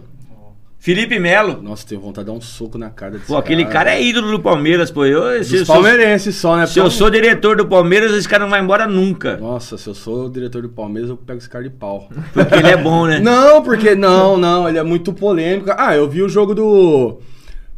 Com quem que o Palmeiras jogou agora esse final de semana? Palmeiras e Fluminense. Fluminense, cara. E aí ele empurrou o Manuel, o Manuel que tá jogando o zagueiro, não sei se você viu esse lance. E aí o, o, o- juiz não viu. Olha que o juiz olhou, o Manuel empurrou ele. Aí ele ergue os braços e fala, cara, não fiz. A leitura legal. Não fiz nada. Olha Tá errado? Ó, velho, que vontade de dar um soco na cara. Ele é muito mau caráter, esse cara. Não, é nada, pô. É gente boa, é palmeirense. Felipe Melo, Felipe Melo, queremos cola aí no próximo. Vem aqui, vem aqui, vem aqui no próximo, Felipe Melo. Vem dar um carrinho no Murilo aqui ao vivo. Você sabe que ele jogou na Turquia, ele é culpado por uma da- das maiores cenas violentas da Turquia, você sabe disso? Não, não sabia Que não. ele tem. Mandar um vídeo pra você que ele manda uns. Acho que o dedo do meio pra torcida da, É. da Turquia. E, cara, começa uma chuva de cadeira. E aí uma torcida aí contra a outra, que nem uns gladiador, cara. Por causa dele, velho. Esse cara é. Olha. Mas Incitando o se os palmeirenses gostam. Ah, eu amo. e aí, tem mais alguma? Cara, acho que a gente pode. No break? Aliás, inclusive, você, você contou um negócio pra gente aqui. Você falou um pouco da sua vida pessoal. Você foi. Você foi casado, Fui. não é mais casado. Não. E você tem quantos filhos? Cara, eu tenho é, o Rodolfo e o Gabriel, que são filhos da Bernadette, que eu considero como se fossem meus, né? Uhum. E eu tenho o Everton, que mora em Cuiabá, que eu conheci ele quando ele já tinha de 25 para 26 anos já. A Foi gente uma- sabia dessa antes de começar, galera, mas não é foda? O Everton é maravilhoso, é um, é um- é um menino lindo, é advogado hoje, muito bem conceituado em Cuiabá. Mas, assim, eu, eu namorei a mãe dele, né? E aí eu vim embora e ela ficou grávida e nunca me contou. Depois de 25 anos eu fiquei sabendo que ele. Ela ele- chegou a te contar por que, que ela não te contou? Acho que raiva, né? Tá, Termina o namoro, não sei porquê. Mas um dia ela me ligou de madrugada e falou: Ó, tem uma coisa pra te contar. Falei: Conta aí, tem um filho. Falei: Então tá. ué." Falei, Como assim? Tem um Parabéns! É é um filho seu. Falei: Ah, tá, então vamos ver. Fui lá fazer exame de DNA, é meu filho. Hoje ele é meu parceiro, meu amigo e eu amo demais. Ele, hoje ele conhece toda a minha família já daqui, vem pra cá uma vez por ano ou duas. É um. um- eu falo um, um moleque maravilhoso, mas já é homem, né? Tem a sua idade, a sua já. Então, eu, então faz pouquinho tempo que você soube, assim? faz três anos ou quatro Faz pouco que tempo. eu soube cara. dele, é. Caraca, que massa a história. mas da hora que, que teve essa relação, né, de uma forma É, eu acho que tá sendo e- forte agora, né? Porque a gente se fala direto e. Direto não, né? Gente- Sempre. Por conta da rotina, né, também, deve ser. É, ele não tem tempo também de ficar falando comigo todo dia, nem eu, né, com ele, mas é, ele valoriza muito a família que ele tem aqui, eu acho lindo isso. Ele faz parte da família branca, né? Na minha família, assim, ó, tem a família preta e a família branca, né? Nós temos os morenos e temos os loiros lá na minha família. Ele faz parte da família loira. Eu sou do preto. Mas ele já se enturmou bem lá. Legal. Só antes de ir, eu tenho um detalhe aqui. Deixa eu ver quem que mandou. O Giba, o presidente do Noroeste, morreu do seu lado? Não, presidente não, o diretor do Noroeste. Caraca! Cara, eu tava transmitindo o jogo lá, Palmeiras e Noroeste, e o Celso, Celso Zinsli, o nome dele é meio complicado. É mesmo. Celso Zinsli. Eu entrevistei o cara assim, ele tava do meu lado assim. Eu falei assim: Ô Celso, você tá meio nervoso? Porra, essa merda da polícia abriu o portão aqui pra entrar. Os torcedores do Noroeste não era pra deixar entrar, é, do Palmeiras não era pra deixar entrar e tal. Aí, dali a pouquinho, cara, eu transmitindo o jogo assim, o cara, pum, no meu lado assim Caiu louco. duro. do meu lado, assim. Aí eu, na transmissão, falei, cara, cara, o Celsozinho caiu aqui e tal. Aí veio e tá, pá, pá, dali porque tava morto. Infartou. Infarto que fulminante. pariu. Foi mais ou menos como aconteceu esses dias no jogo do São Paulo, que o massagista caiu em campo, não sei se vocês viram. Aí. é, foi semana passada, pô, acho que foi sábado esse jogo. O, o, o massagista do São Paulo caiu em campo ali, teve um mal súbito. Aí a ambulância não pegava, os caras tiveram. é, foi São Paulo e Ceará, eu acho, São Paulo e Fortaleza, o jogo da semana passada. Aí o pessoal do Fortaleza apavorado, empurrando a ambulância do, do, do jogo. Foi no Morumbi. Não pegava a ambulância, o cara passando mal e tal. Foi ma- mais ou menos o que aconteceu comigo ali. O cara caiu do meu lado, só que ele teve assistência na hora ali.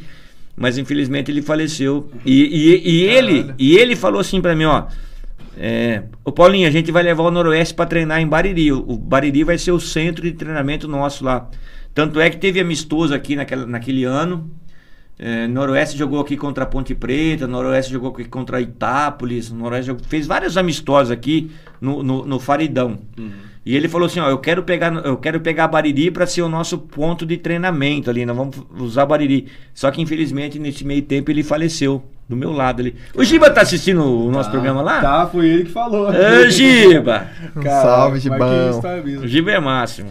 Então vamos pro. Puxa o break, Leozinho. E daqui a Ô, cara, mas deixa eu falar uma coisa antes. Ó, tô impressionado com vocês. Parabéns. Oh, muito viu? obrigado. Como entrevistadores. Ah, é. Eu, eu assisti alguns programas anteriores. Uhum.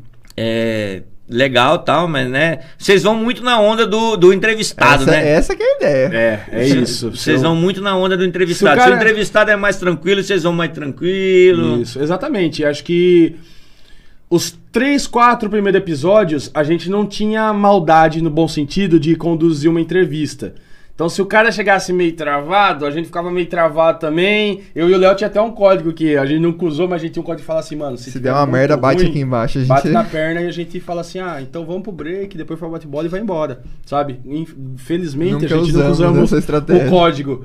Mas Que porque... agora a gente vai ter que mudar. Porque É, agora as pessoas se vão começar assim, a É. pessoa vai se sentir mal. Mas é, agora a gente já tá com uma maldadezinha ali, que são 31, pô, parece pouco, mas já fizemos isso 31 vezes, 31 semanas, de que, pô, às vezes o cara tá meio duro, tá meio travado, mas a gente consegue. Pera lá, meu cara gosta de capivara aqui. Vamos puxar essa daí? Puxa. Aí o cara tem uma história engraçada, puxa a história engraçada do cara que o cara vai falar tal. Quando vê, no mínimo, uma hora de papo foi, aí vai pro break, aí depois o bate-bola você vai ver que dá uma meia hora. Então a gente aprendeu, foi aprendendo na raça, assim, de, na, na tentativa e erro. Muito É. legal, cara. Eu me senti muito à vontade com vocês aqui. Inclusive, acho que cabe a pergunta antes do break, como que é estar do outro lado? Cara, é complicado, porque eu- eu- a gente chega meio assim, meio sem saber o que fazer. Quando eu vou entrevistar, eu sei o que eu vou fazer, as perguntas que eu vou fazer. Eu também sou como vocês, assim, muito natural na entrevista, não gosto de ser nada formal. E eu tô impressionado com vocês, parabéns mesmo. Ah, Pô, esse é o nosso certificado de Não, mas, eu, mas, eu, mas eu, vocês perceberam que a gente tá dialogando aqui, né? a Sim, gente não sim. tá entrevistando um. Eu Não, vou é. recortar esse trecho e quando a gente for oferecer pros patrocinadores. Solta aqui, É, ó. Aqui, ó. Paulinho Camilo falou. Cara, mas eu falo isso de vocês no rádio amanhã.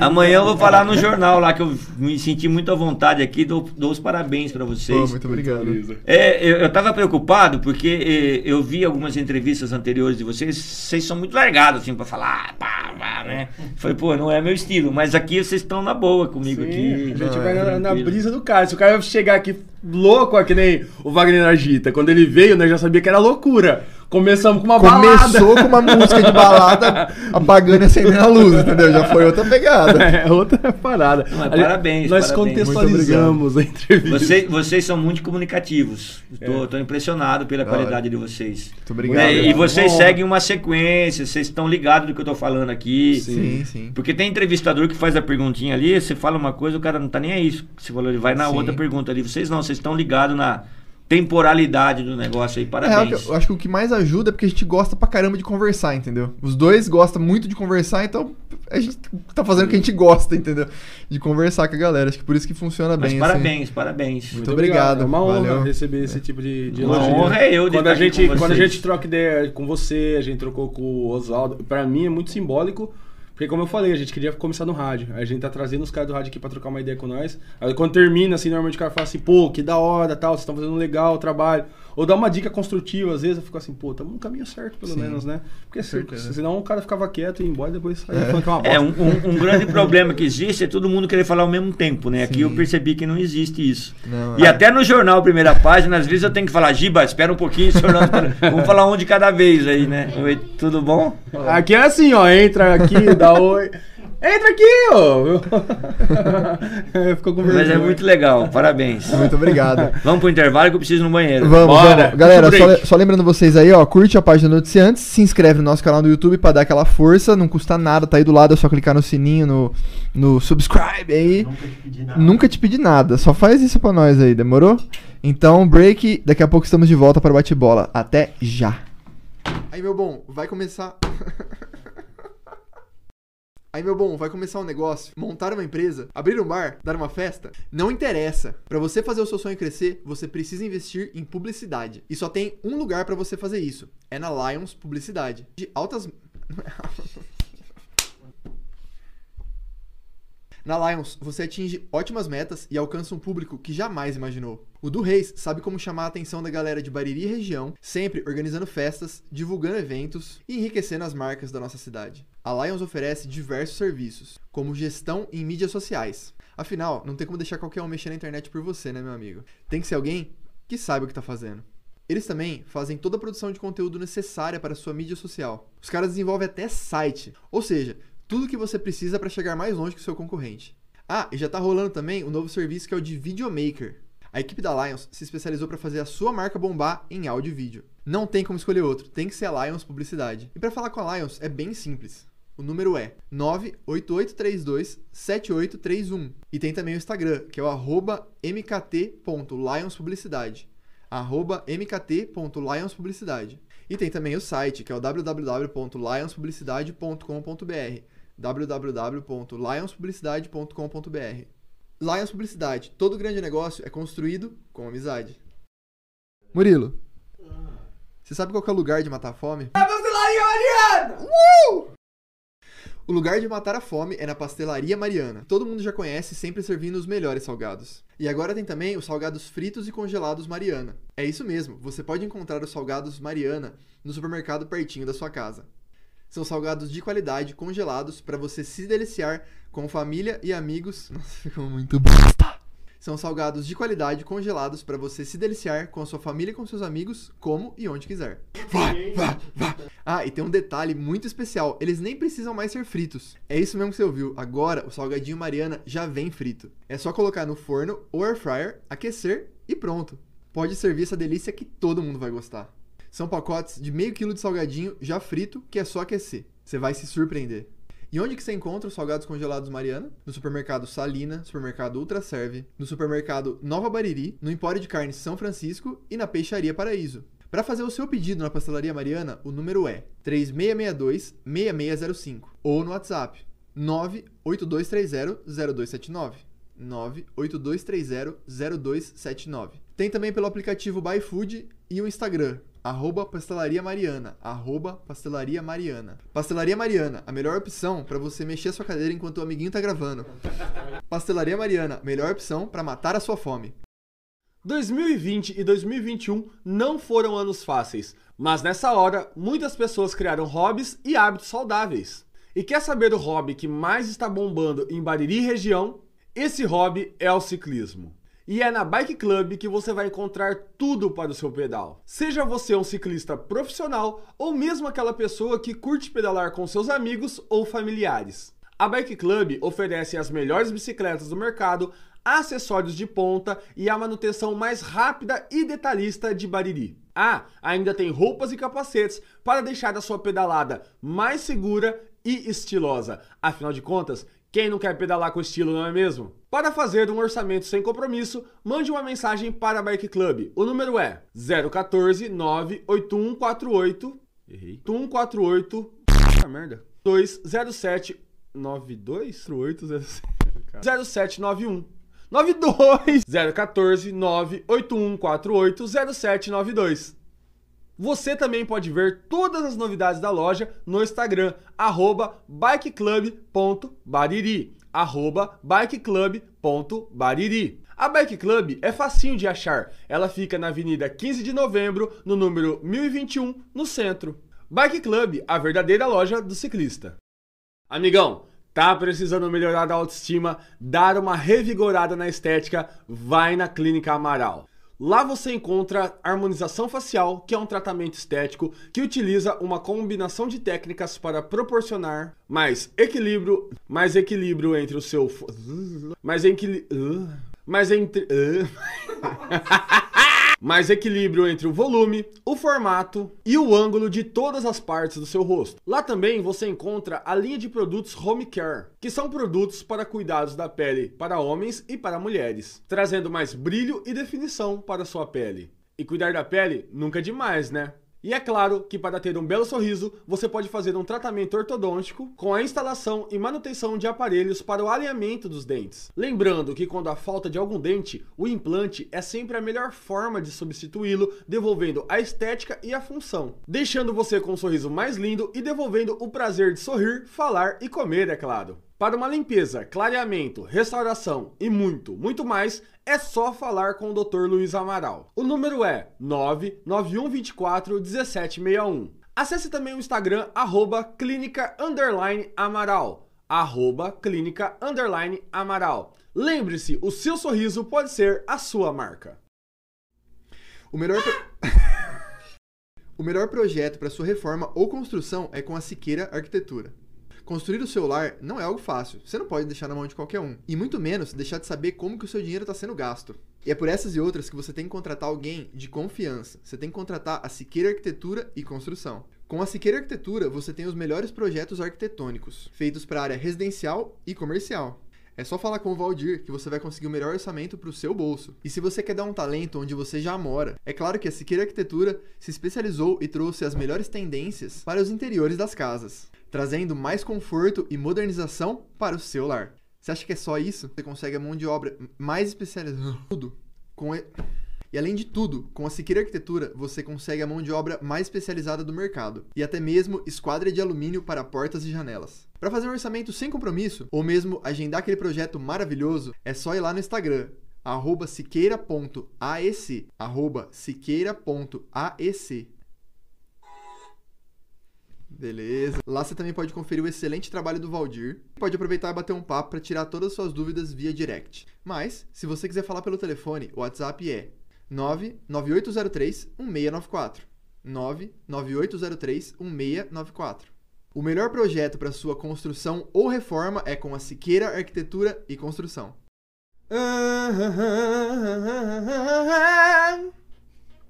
Você já sabe o que isso vai virar, né?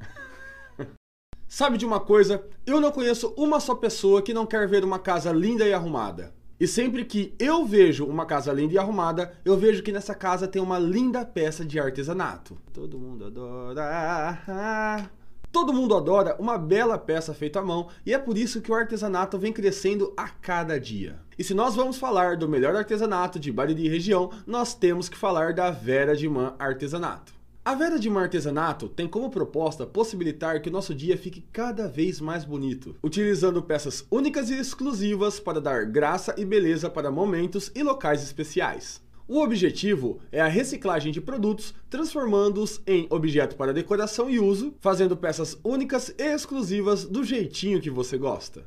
A Vera sabe que uma peça bonita, feita com amor e carinho, cabe em qualquer lugar. Quer ver o trabalho da Vera? Vai no Instagram, arroba Vera de Man Artesanato, arroba Vera Artesanato. Vera Artesanato, deixe a sua vida mais bonita. Se você está procurando uma nova loja com vários acessórios para você ficar mais bela esse ano, você precisa conhecer a Bela Biju. Na Bela Biju você encontra acessórios handmade, que são feitos à mão, com carinho com todo capricho e do jeitinho que você pedir. Cada pedacinho da sua peça é você quem escolhe. Pedrarias, nomes, palavras, cores e muito, muito mais. Na Bela Biju você também vai encontrar colares, pulseiras, tornozeleiras, tiaras, tudo isso feito à mão, personalizados e também a pronta entrega. Eu falei já duas vezes, né? Filha da p. Vai que a Isa fez uma peça maravilhosa que tá esperando por você, né? Ah, e lá você também vai encontrar várias tendências como frutinhas, flores, olho grego, conchas, uma peça mais linda que a outra, e que estão fazendo sucesso nas redes sociais. Para você encontrar a Bela Biju é muito fácil, é só você ir lá no Instagram, a.belabiju, a.belabiju, ou manda um WhatsApp, que é o número 99, esqueci, 98126 7946. Bela Biju, feito à mão e com carinho. Bicho, essa é a era das tatuagens, essa é a era dos piercings. Todo mundo quer fazer, todo mundo tem um. Mas na moral, quer colocar um piercing, quer fazer uma tatuagem, faz com alguém de confiança, faz com a Raquel Fursim. Com a Raquel, você coloca piercings da melhor qualidade e tem todo o suporte necessário para cuidar da sua joia. Uma lembrança ou mesmo algo bonito que. Ela também faz tatuagens maravilhosas para você marcar a sua pele com uma memória, algo que você ama, ou mesmo uma coisa que você curtiu e quer ter para sempre em você. Lembrando que é tudo 100% esterilizado. Lembrando que é tudo 100% esterilizado e descartável, preservando o bem-estar do cliente. Também é bom lembrar que a Raquel é referência regional com seu trabalho com piercings e tatuagens, dando cursos, sendo jurada em eventos e muito mais. Ou seja, não tem ninguém melhor para trabalhar com a sua pele do que ela, não é mesmo? Quer lançar uma tatu, colocar um piercing, fala com a Raquel Fursim. 014 99874 3627. 014 99874 3627. Confere o excelente tra... Confere o excelente tra... Confere o excelente tra... Confere o excelente Vai lá conferir o excelente trabalho dela no Instagram arroba Raquel Fursim. Arroba Raquel Fursim. Piercings e Tatus é com a Raquel Fursim. Voltou. Ô, tá, o timing tá bravo, hein, rapaziada? Você é louco. É, então, salve galera que, tá, que está nos ouvindo aí, ó. Seguinte, se você está nos ouvindo pelo YouTube, nos vendo e nos ouvindo, se inscreve no nosso canal, lembre daquela força, ajuda a gente aí que a sua, sua inscrição vale muito. É, e se você está vendo a gente pelo Facebook da Noticiantes também, corre lá no, no YouTube rapidinho. É, e além disso, curte a página da Noticiantes. Galera, Noticiantes, nossos parceiros, o jornal impresso presente em 20 cidades da nossa região e toda sexta-feira uma edição especial gratuita e impressa com as notícias mais importantes da semana. Garanta também a versão digital entrando em contato pelo número 14 998 188008. Noticiantes, a notícia antes da notícia. O que é, certo? O que é legal ressaltar, pessoal, é que além de, deles é, distribuírem de graça o material aí de notícias, caso você fale assim, pô, muito trabalho em algum lugar pegar o papel e tal, eles, eles enviam no seu WhatsApp tudo digitalizado ali em PDF. Eu recebo toda semana no meu WhatsApp PDF do jornal. Ah, escuta a voz da consciência. A voz da Olha lá. consciência nos fala agora. Isso, então você vai baixar ali o arquivo e ler aqui, ó, na palminha da sua mão. Brabo. Beleza? Só só mais um recado, Mu, antes da gente voltar. Todos. Galera, é, a nossa No- loja está funcionando, certo? Tem lá nossa, nossa camiseta, nossa caneca, adesivos. É, a gente pediu a primeira leva, então daqui uns 20 dias aí. Inclusive a pessoa que ganhou o, sorteio lá da, do Noticiantes, né? Só, só dando. Dando, né, um salve aí, Explicando, é, né? falando pra galera, daqui uns 20, 25 dias, porque a gente pediu em São Manuel. E aí até vir pra cá, vai esse tempinho, até o tempo de produção, entrega e tudo mais. Mas logo tá aí, a camiseta ficou muito da hora e a gente dá um salve aí em vocês. Fechou? E quem não pegou, pega aí, porque tá massa. Isso. É, falando aqui rapidamente, a galera que tá participando, primeiro o nosso YouTube tá sendo batendo carteirinha aqui, a Daiane Estevanato mandou um boa noite. A Vera de Man também tá aqui participando, mandou boa noite, sempre mandando várias mensagens. E sim, Vera, a hora que começou tá com calor, agora tô com um pouquinho de frio, mas tô com preguiça de colocar a blusa. o Sou Giba, fã, sou fã da Vera, viu? não tem uma pessoa que não é. A Né? Vera, a Vera é maravilhosa, além de ser uma pessoa sensacional, ter uma luz diferenciada, é uma excelente profissional, advogada, amiga de todo mundo, nunca foi aquela advogada chata, metida, muito competente no que ela faz. Um beijo pra Vera. Agora ela, ela faz questão de ser chamada de ex-advogada, viu? Não, não tá advogando mais? Não, se aposentou. É? Ih, eu vou te Agora mandar ela o faz- link da nossa entrevista com ela. Ela, ela- a gente entrevistou ela também, bateu um papo com ela. Tem uma. Pra quem não sabe, ela é mãe desse sujeitinho aqui, tá? Maravilhosa, Vera. E também um salve pra galera do Balde com 3 Podcast, falando que tá sempre de olho aqui acompanhando a gente. Também tô sempre, sempre que vocês postam, hein, galera? Inclusive, parabéns, que eu vi que vocês bateram é, mil inscritos e vários vídeos estão batendo mil visualizações aí. Bravo. Parabéns pelo trampo. Lembrando que é a galera de Boituva, então a galera onde a gente saltou de paraquedas. Vamos, vamos fazer um podcast rápido, assim, ó, saltando de paraquedas e conversando. Imagina Nossa, vai dar certo. E aí? Como é que tá? Bora. ahn, Facebook, quer que eu fale? Você fala? Cara, Facebook, várias pessoas aqui, ó. A Ana Maria, Ana Maria Braga mandou, cresceu com o microfone na mão. Acredite se quiser, Ana Ana Maria Maria Braga. Braga mandou. Não, mas essa Ana Maria Braga é minha irmã. Caralho, seu irmão da Ana Maria Braga. É, sou irmão da Ana Maria Braga. Não é Ana Maria Braga na televisão, não. É minha irmãzinha linda lá, de olho azul, linda, Ela mandou Ana Maria cresceu, cresceu com o microfone na mão. Sim, foi. Sandra Carvalho, boa noite, Paulinho. É, Oi, Paulinho, saudades. Estou assistindo a gente, a Leonice. Minha irmã também. Ana Paula Gandra, Paulinho Minha sobrinha. Paulo, Paulinho Camila é top.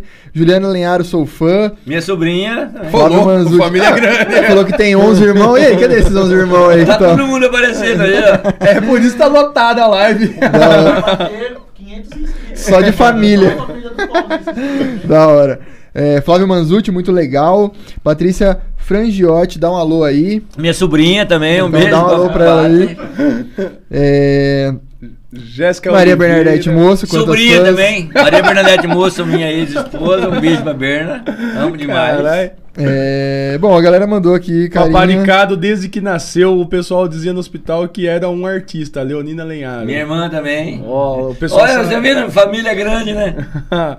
É, Pessoal, ah, só lembrando aí pra galera que tá acompanhando no Facebook Noticiantes, que é uma sempre bastante pessoas que acompanham, é, quando tá aquela telinha se mexendo, que não sai áudio Que tá nada, embaçado. isso, que o fundo está embaçado, que a nossa capivarinha, que ela está se mexendo, é porque a gente cria um link no YouTube, aí o Ellison reflete no Facebook, e aí é o tempo da gente mandar o link nos nossos grupos, patrocinadores, então às vezes leva 5 minutinhos, 10 minutinhos, mas não é nenhum problema na, na transmissão não, é meio E- que proposital mesmo. E naquele momento em que tá embaçado, realmente não tá saindo som, galera. O, o celular de vocês não tá quebrado, não, não precisa bater na. Não precisa na- limpar É, ele, que tá embaçado. Realmente não está saindo som. É isso. a hora que entra a vinheta que é, passa a a sair o som, certo? E aqui agora, durante o break, você falou um negócio bastante interessante que o Léo até puxou aí.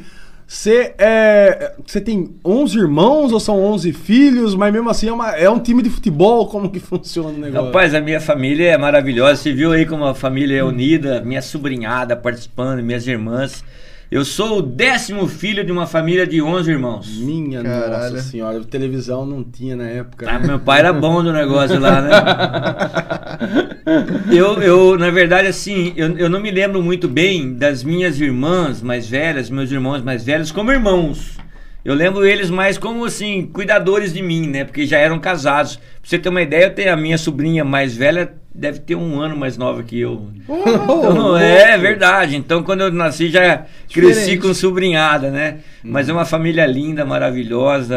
A gente se ama. Churrascão em família, só pelo Facebook eu já vi que o churrasco em família é gigante. Cara, né? churrasco na minha família lá é a coisa mais linda do mundo. É monstruoso a coisa. E a galera tá, tá onde? Mora onde? É tudo espalhado, tudo junto? Não, a maioria mora em Arealva. Arealva. É, a maioria mora em Ah, Arealva. então vocês mandam na cidade, porque tudo isso de gente aqui em Areal tem quantos habitantes? Não, metade, é, no- metade é da minha família. lá. Metade é Camilo que não é Camilo. Não, mas é fato. Metade é Camilo lá em Arealva mesmo. Que não é Camilo, é. Você vai procurar na lista telefônica, não tem nenhum Camilo, tá Não, ligado? não, não Metade é- existe, é. Isso aí é técnica pra fugir de cobrador também. Pô, e como você fez pra colocar o Camilo no, no seu nome, sendo que os seus pais são, não são Camilo Não. também? Como que você fez? Entrei na justiça.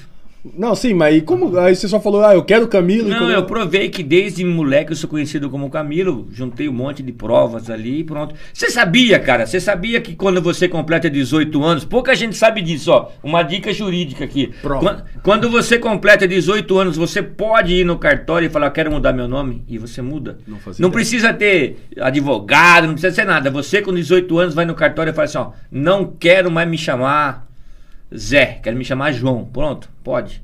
É mesmo? É lei. Porque normalmente as pessoas falam que é muito burocrático mudar nome. Não, do- dos 18 anos, naquele, naquela fase que você tá com 18 anos, você muda seu nome a hora que você quiser, é só ir no cartório. Caraca. Fica a dica aqui, viu? Não, fa não fazia hora. ideia, eu não fazia ideia. Pois Eu, é. eu acho que a tendência é ficar cada vez mais fácil, até pelas questões dos, dos trans Eu e tenho, tal. eu tenho Não, mas não tem nada a ver com trânsito, Não, não, coisas sim, tá? mas eu acho que pensando do- no, no sistema ali, no, no- né, na burocracia, talvez se torne cada vez mais fácil. Eu tinha um amigo que chamava Zé Bosta, ele odiava o nome dele. Você tá, você tá falando sério que era bosta mesmo? Não, era Zé Bosta. Ele falou assim: Eu quero mudar meu nome, eu quero mudar meu nome. Pá, pá, pá. Chegou no cartório e falou: Mudou. Não, Aí mas ficou também- José Ah, Cocô. Isso me faz lembrar. o- Isso não, ele faz- mudou pra João Bosta. João Bosta. Ele não Não, gostava do, ele não é. gostava do Eu Zé. gostava do zero, só. Eu achei que era sério. É, mas foi sério isso aí. Tomar no rabo.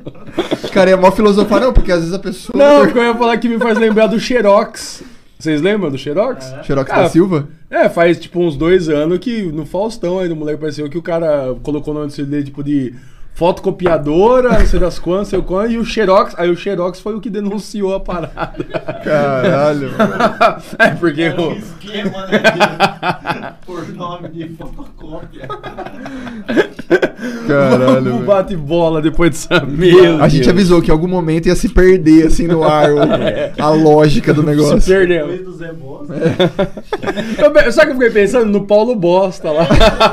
Mas ele gostava do Paulo Bosta, né? É, ele, ele, ele ele queria- fez o marketing dele brabo, Tá né? certo ele. Grande Paulo Bosta. O cara sou- Empresário de merda.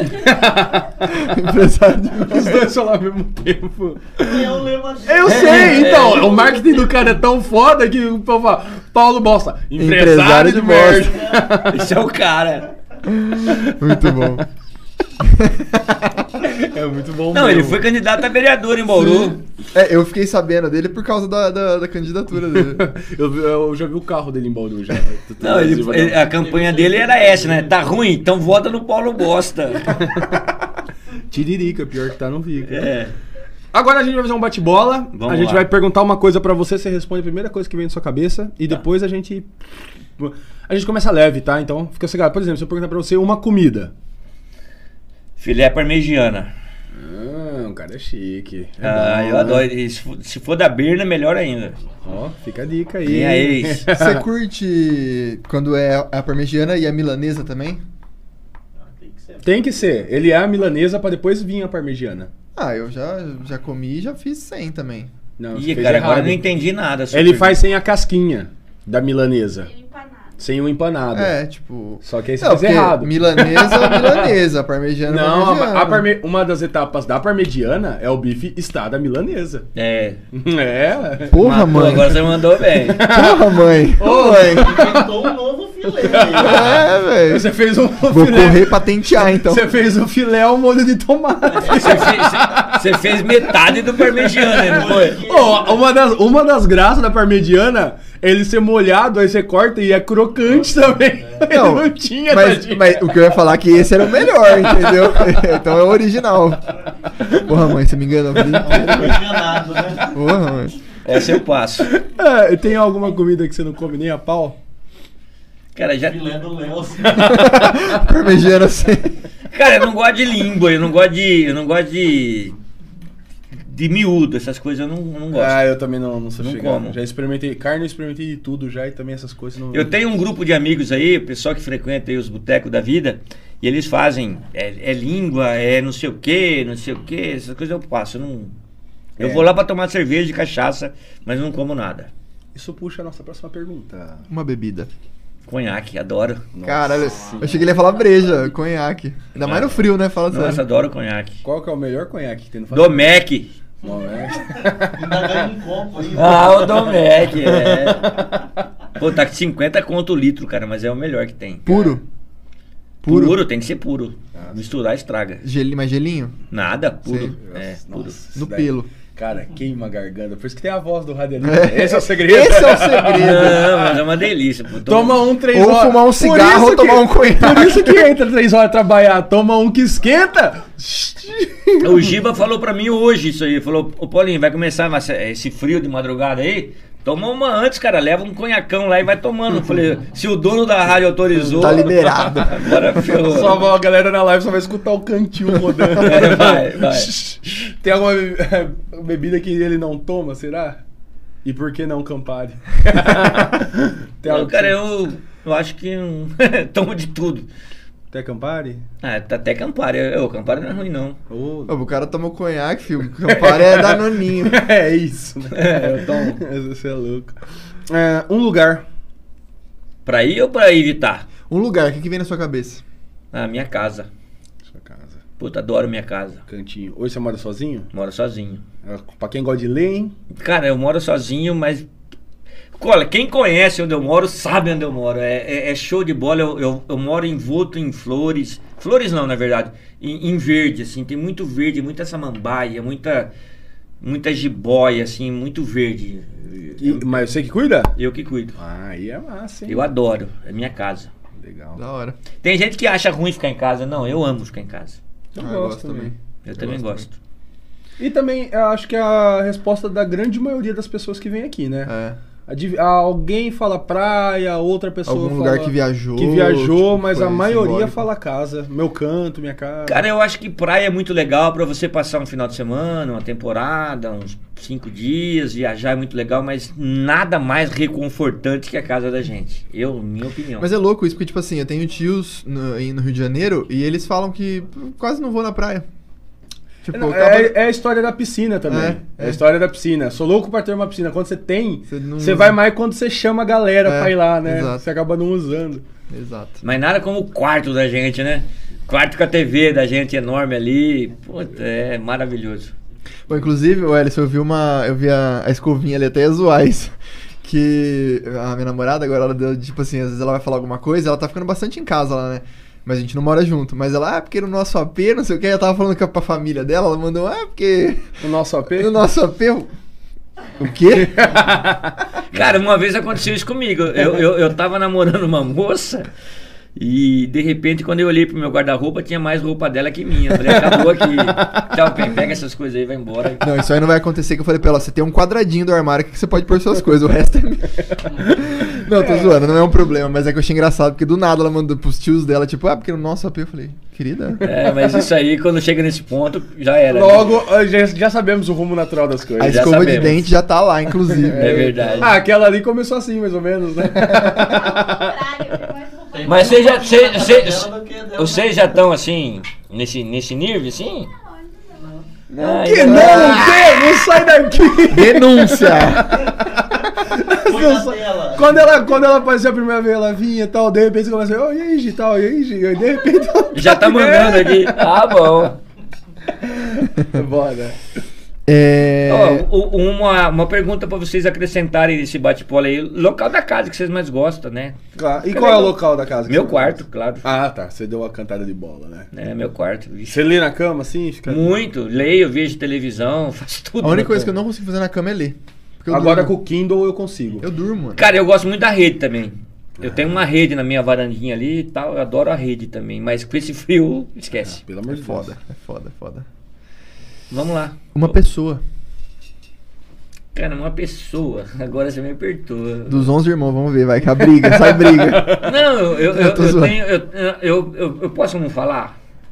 Pode, mano. Ó, você não é obrigado a nada. Faça o Não, que tu eu queres, tenho, é eu tenho, tudo da eu tenho uma pessoa muito especial na minha vida e eu prefiro não, Não falar. comentar. Tá certo. Demorou. Tudo bem. Agora começa a brisa. Imagina que, ó, e aí eu vou acrescentar um negócio pra você ainda. Imagine que você foi pra uma ilha deserta, passar as férias lá tal, só que ninguém voltou te buscar. Você vai passar agora o resto da sua vida lá, na Puta ilha que deserta. pariu. Só que você teve a sorte que, como você foi lá tirar umas férias, você levou ali uma necessairezinha das coisas que você gosta. E eu vou dar até uma, mudada aqui, mas nessa necessairezinha que você gosta, tinha um filme, pra você ver o resto da sua vida, então é um filme que você gosta muito. Uma música, e pra você eu vou falar três livros. Porque você falou que você lê bastante, então eu vou te dar três livros. Mas vamos começar. Qual que é o filme da sua vida que você iria assistir sem enjoar pro resto da sua vida? Cara, com certeza eu ia enjoar de qualquer filme que eu ia assistir o resto da minha vida, mas. Puta, que pergunta difícil, cara. Agora começa. Não, não, a pergunta é difícil mesmo. Que filme que eu ia assistir a vida inteira sem, sem enjoar? Teria que ser um filme de aventura, de porrada. e- O Grande Leão Branco, Van Damme. Nossa! Tijolo não revida. É esse, é. Você tá ligado nisso ou não? Ah, tô que ligado. o, o American Ninja, alguma coisa nesse sentido aí, porque o resto ia enjoar. Bravo. Tem que ter porrada. Uma música. Uma música que eu gosto muito, Anunciação, Anunciação. Das Brumas Leves, né? Sim. Sabe o que eu tô falando? Tu vem. Tu vem, essa aí, do Que, Alceu Valença. isso, é. que virou, de um tempo pra cá, virou ainda mais um hino. Porque a galera né, fez cara? um, um remix dela. Começa. Ah. Não, mas eu não gosto do remix, não. Eu gosto do, do- do original. Mas acho que é por isso que a galera voltou a É, conhecer. Ela virou ouvir. mais um hino É. muito forte agora, tipo. Tu- Essa aí eu ouço e não enjoo, não. Essa música, muito mas também não, essa música não tem como enjoar, né, É velho? É linda muito boa. Você concordou comigo. E três livros. Normalmente é um, mas como você gosta de ler, vou dar três. Sou top três livros. Médico de Homens e de Almas é muito bom esse livro. De Ele- quem? De quem? Quem é o autor? Cara, não, não sei dizer, não, não vou dizer o nome do autor agora aqui, que é americano, mas ele fala a história de São Lucas, que era médico e foi depois que Jesus morreu, ele se tornou um dos apóstolos de, de Jesus, né? É, o advogado, o homem que fazia chover, John Christian, muito bom esse livro. E um outro livro que eu gosto muito, a Bíblia. Isso aí, não- Massa. isso aí você, você lê a- aleatoriamente, né? Não tem como não. É, acho que cabe essa pergunta agora que você falou isso. Você, você falou que você, você fez o seminário, mas você disse que antes você não ia pra, pra igreja, você, você ia, mas ia meio que forçado. Qual que é a sua relação com, com espiritualidade hoje em dia? Dá muito. Eu sou, eu leio o evangelho todo dia, eu recebo no meu celular. Eu tenho aqui, ó, posso até te mostrar um, um aplicativo chamado O Católico. Então todo dia eu tenho a primeira leitura, tenho o evangelho e tenho depois um, um comentário. Eu leio todo dia. Eu acho que isso me dá muita força. Hora. eu- eu tenho muita espiritualidade, eu gosto muito. é, eu acho que todo, todo ser humano tem que ter um pouquinho de fé, espiritualidade, porque sem isso aí não tem como, cara. Só a base. Sim, tudo bem. É... Aí Falou os livros, né? É... Paulinho, pensa que você tem em suas mãos dois tickets de viagem no tempo. Você pode viajar para qualquer data, seja passado ou futuro, e não necessariamente a sua vida. Você pode viajar para, sei lá, 1100, se você quiser, entendeu? Para quando você iria? Pensando que se você usar uma para ir, você só pode usar outra ou voltar ou para ir para outro lugar, outro tempo. Cara, essa pergunta é, é difícil de responder, É né? difícil. Eu talvez eu quisesse voltar no tempo enquanto minha mãe estivesse viva para dar mais um abraço nela, enquanto meu pai estivesse vivo para dar outro abraço nele, jogar truco junto com ele. É, é difícil essa pergunta. Voltar no tempo que eu era casado, ter minha família de volta, talvez isso. Legal. É, Ah, faz a outra aqui que depois eu vou fazer uma nova. Tentar um negócio novo. Então tá bom. Se você pudesse jantar com uma pessoa, seja ela fictícia ou não, ela pode existir ou não, é, e pode estar viva ou não, mas pra trocar uma ideia, pô, compartilhar a história, ouvir a pessoa contar a história, quem seria essa pessoa?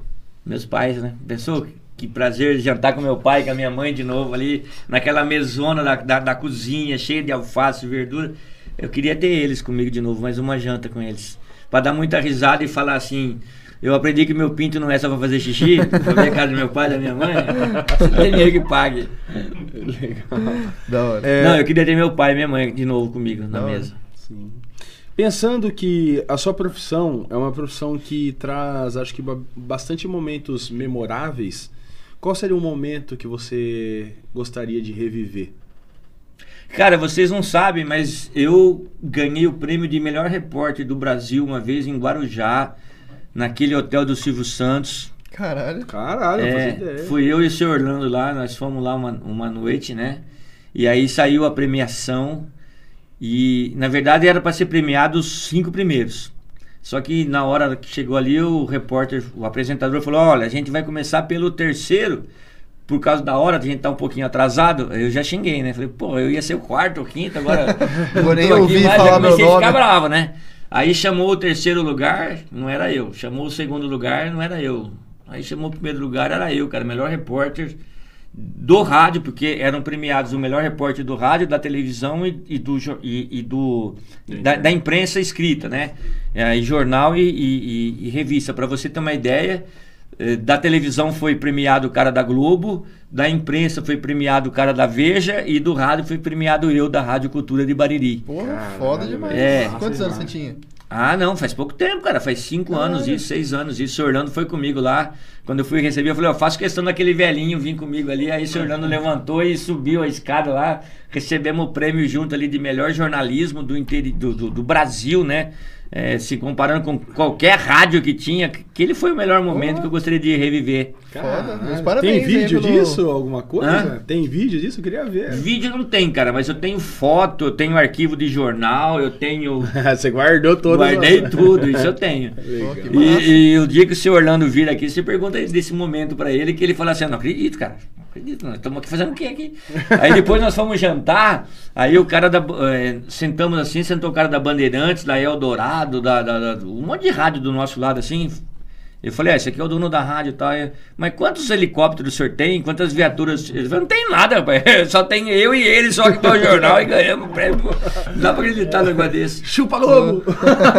Foi bem isso, é chupa Globo. Não, o cara da Globo foi me abraçar lá, né? O cara que ganhou o prêmio foi me abraçar lá e falou, porra, Paulinho, para... Ou foi o... Aquele carequinha, cara, que é casado com aquela apresentadora que faz... É o Tino Marcos, não tô zoando. Não, não. Não, o Tino, o Tino Marco faz esporte, né? Aham. É, Ela faz um programa de sábado de manhã na, na, na, na- na Globo. É uma... Ela apresentava o jornal hoje, até pouco tempo atrás. É uma graça de... de- É casada com ele. Quem? Hã? Não, é a Sandra Nemberg, o marido dela foi que ganhou o prêmio. Ernesto Palha. Ernesto Palha que ganhou o prêmio. E o cara foi me dar os parabéns ali pelo prêmio que eu ganhei. Falei, pô, É, realmente Foda, foda é o demais. auge do auge, né? cara, foi o melhor momento se eu pudesse reviver isso aí. E ah, mas você não sabe da maior, né, cara? Nós chegamos atrasados, nós ficamos presos quando a gente tava indo lá pra. Isso foi, foi em Guarujá, lá no hotel do Silvio Santos. Hotel Jequitiba. Jequitimar. Jequitimar, é, ficamos no Hotel Jequitimar, a voz da consciência sabe tudo. Sabe né? tudo. Nós, nós ficamos lá hospedados no Hotel Jequitimar. Só que nós chegamos muito tarde, nós ficamos presos no trânsito, não tinha mais lugar no hotel, perdemos. Aí nós achamos uma pousada que ficava do lado ali, então nós ficamos hospedados na pousada. Aí nós fomos receber o prêmio. E, e terminou tipo uma hora da manhã, duas horas da manhã a premiação, teve janta, teve tudo. Aí nós voltamos pra pousada, eu, o senhor Orlando e a Bernadette. A Bernadette falou assim: Ah, eu vou dormir, que eu tô cansada, minha esposa na época. Falou, eu vou dormir. Aí o senhor Orlando falou assim: Eu vou dormir também. Eu falei: Ah, senhor Orlando, eu não vou dormir não, eu vou ficar com. Tinha uma galera ali tocando violão. Uma... Eu falei: Vou ficar com essa galera aí. Ele falou, ah, eu vou também. Aí ele ficou. Aí ele chegou, o senhor Orlando tem 80 anos, pô. Chegou lá, aquela galerinha. Aí ele começou a cantar com, a- com as, com as meninas lá e tal. E todo mundo se encantou pro senhor Orlando. Cara, nós fomos dormir 6 horas da manhã. O sol Ó, tava nascendo, a gente tava Fazendo. LOLzinho na praia, tá ligado? Cara, da hora. foi muito. Essa noite foi muito maravilhosa, né? Che- é, tipo assim, nós, eu, eu fui deitar e já deitei e já levantei pra tomar banho pra voltar embora, né? Porque foi muito massa. E o senhor não, o senhor gostou? Cara, eu amei. Perguntem pra ele se, se ele vir um dia aqui sobre essa noite no Guarujá. A gente vai questão trazer ele. Ele, ele vai contar, porque a gente chegou lá, aquela, aquela galerinha, toda aquela molecadinha, né, no violão, e falou, pô, eu vou dormir. Eu falei, ah, senhor, não vou não, vou lá com eles ali tomar uma cerveja. E fui, ele foi junto. Mas ele chegou lá, ele já dominou o espaço, ele começou a cantar, né, pá, pá, e todo A- mundo... Afinal, né, é um cara que conversa com pessoas a vida inteira, né? Ah, Tem ele dominou lá, e nós fomos É, dormir, era é muito 6 figura. horas da manhã, o sol tava alto já, a gente tava indo pra cama descansar aquela noite lá. Você. É... Rolinho, uma vontade. Uma vontade. Puta, cara, tenho tanta vontade. Uma vontade.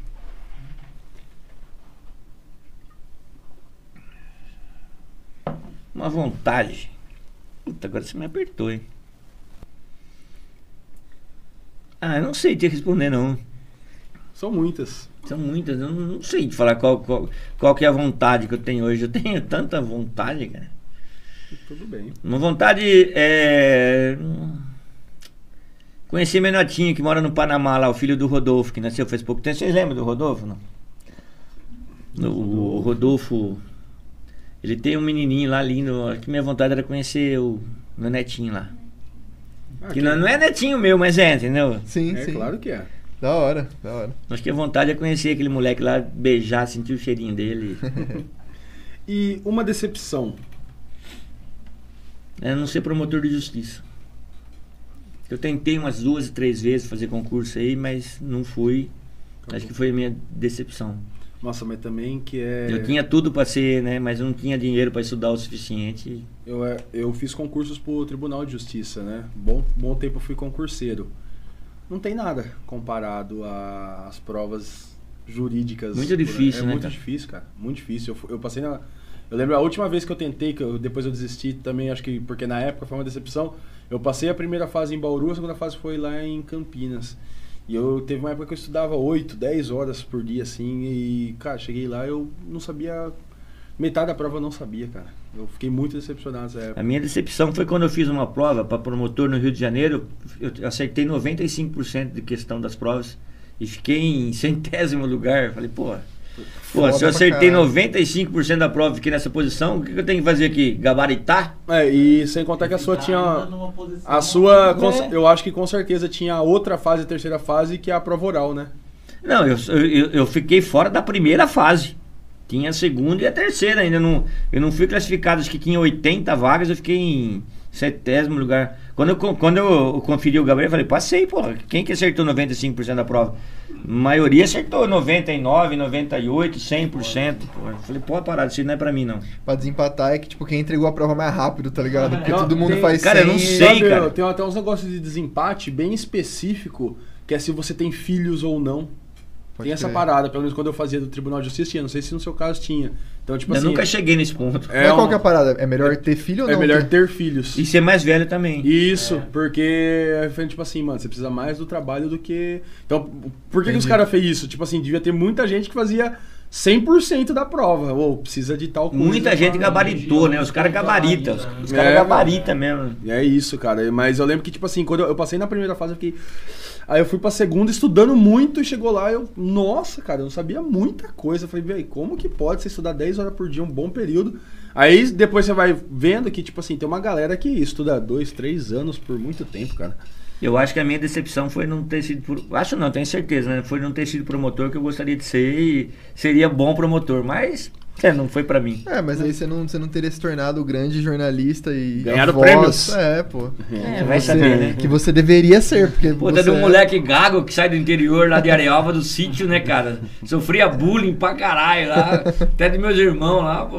Tem que olhar pra, pro, pro moleque gago e falar Cara, que você é ninguém radialista. acredita, cara. Se eu, se, eu, se eu falar pra você a trajetória da minha vida, pô, eu morei no sítio, né? Eu era um moleque de sítio. Meu pai e minha mãe é, tinham o básico da educação. Meu pai é, tinha até quarta série, minha mãe aprendeu no Mobral. Aí, de repente, um cara lá do sítio, um moleque do sítio, filho de 11, de 11 irmãos, né? Uhum. É, sai de lá, gago, vai ser seminarista, vira radialista, vem pra Bariri. Porra, eu. Depois que eu ganhei aquele prêmio lá em São Paulo, eu recebi várias ofertas de trabalho, sabe? Pra Bandeirantes, pra algumas emissoras grandes lá. Mas aí eu coloquei no lápis o seguinte: cara, se eu for pra São Paulo, eu vou ser um no meio de um milhão. Aqui em Bariri, eu sou um no meio de 30 mil. Aqui eu vou, se eu tiver passando dificuldade, graças a Deus, nunca passei por isso, mas eu tenho crédito, eu vou em qualquer loja, eu compro fiado, eu vou. Todo mundo me conhece. Agora pensou eu lá em São Paulo, cara, você uma voz no meio. Podia ser, podia me destacar, vai saber, né? Podia estar famoso hoje. Mas eu falei, não, eu prefiro ficar em Bariri, minha família estava aqui, minhas, meus filhos aqui, minha esposa aqui. Falei, não, vou ficar em Bariri, não vou, não vou sair daqui, não. E, não. e não me arrependo nem um pouquinho disso, cara. Sim. Ah, claro, né? Querendo ou não, no rádio é referência absoluta na Não, não sei se eu sou referência, mas É, é, eu sou um cara que o pessoal respeita, pelo menos, né? Sim. Da hora. É, sou eu ou é você? Eu. O que, que você diria pros seus pais antes de você nascer? Os meus pais, antes de eu nascer, Antes de você nascer. Ai, cara. Pô, que pergunta mais sem pé, sem cabeça que você tá me fazendo. O que, que eu vou perguntar? Eu nem sabia que meus pais iam ser meus pais, cara. Não, o que, que você diria pra Ó, eles? Tipo abriu assim, um portal no tempo, assim, você tem chance de falar alguma coisa pros seus pais antes de você nascer. Fala assim, aquele dia no, no jantar. Ah, eu ia só falar não, assim, ó. não leva o padre naquele dia. Ou prepara ele Não, mas eu, antes. eu saberia o futuro? Sim, não, é você. vo- Você hoje, o que você diria pra Hoje eu eles? diria É. pros meus pais. Aham. Ah, cara, eu, eu, eu, eu, eu- Outro dia eu tava pensando nisso, sabe? Assim, é, se eu tivesse que escolher de novo, para nascer de novo, eu escolhi meus pais. Então, o que eu, o que eu diria pros meus pais é: cuide de mim. Cara, sei lá, cuida de, cuida de mim. Como vocês é, sabem cuidar, porque. Do jeito deles, né, cara? Porque, veja bem, é, eu, eu vinha de uma família de 11 filhos ali. Então, na verdade, meu pai e minha mãe pouco cuidaram de mim. Quem cuidava de mim eram meus irmãos mais velhos. Vocês não têm noção do que é sítio naquela época lá. Uhum. É, a mãe ia, ia trabalhar na roça, o pai também ia. Então, é, eles falaram assim: ó, cuida do. É, Do Paulinho. cuida do Paulinho, mas minhas irmãs tinham essa missão, né? Minhas irmãs, a, a Nice, a Nenê, a Terezinha, elas que tinham, a Ana, eles, elas que tinham essa missão de cuidar de mim. Então, é, se eu fosse, fosse lá pro meu pai, eu falar o quê? Ô pai, me ensina a jogar truco mais cedo, que o senhor demorou muito pra me ensinar a jogar truco. Seria ótimo. Aí fecha o portal e fala assim: quem que esse cara? que que é isso? Cobrando truco de. Ahn, aí abriu outro portal pra você há 15 anos atrás. O que você diria pra você mesmo há 15 anos atrás? 15 anos atrás, cara. É um bom tempo. Puta, 15 anos atrás, 2006, o que eu diria pra mim? Cuida mais da sua saúde. Faz mais exercício, não abandona exercício não. Acho que eu fa- falaria isso. Se eu pudesse voltar no tempo e eu falar pra mim, né? É assim. Chega ó, cuida mais da sua saúde aí, Que... maneira mais aí e tal. Talvez eu falasse isso. Brabo. É... Onde você se vê daqui 20 anos? Daqui 20 anos, cemitério, pô. Ô, Eu vou viver, eu tô com, eu tô com 50, rapaz. Eu não chego nos 70, mas nem morto. Cemitério, eu tô lá no céu, lá dando. Ah, mas você tem- É, quem falou? Oswaldo. Ah, eu também. Minha mãe também. Os radialistas são meio. Minha mãe já tem pessimistas. se- 60 e. Tô no cemitério daqui 70 anos. Tô lá no outro mundo, lá tô tentando lá, Deus quiser, no paraíso. Muito bem. Para finalizar, a gente sempre pede pro nosso convidado deixar uma filosofia de vida, às vezes uma frase de efeito, um pensamento que você sempre carrega com você e você quer que outras pessoas compartilhem desse pensamento com você. Tem alguma ideia que você carrega? Cara, eu não tenho nada, nenhuma frase de efeito guardada comigo, não.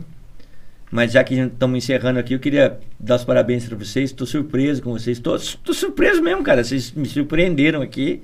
Eu não imaginava que fosse tão legal bater papo com vocês assim, desse jeito. A gente não tem cara de pessoa legal por isso. Não, não é isso, cara. É, é que eu assisti outra, outras entrevistas suas, vocês são muito loucos, assim. Comigo aqui vocês foram diferentes. Adorei, né? Adorei receber vocês aqui. Será que É, você não aliás, pegou uma do ser Wagner? recebido por vocês aqui, né? Ô, Tô acostumado a receber, que eu tô falando. Gostei de receber vocês aqui, tô.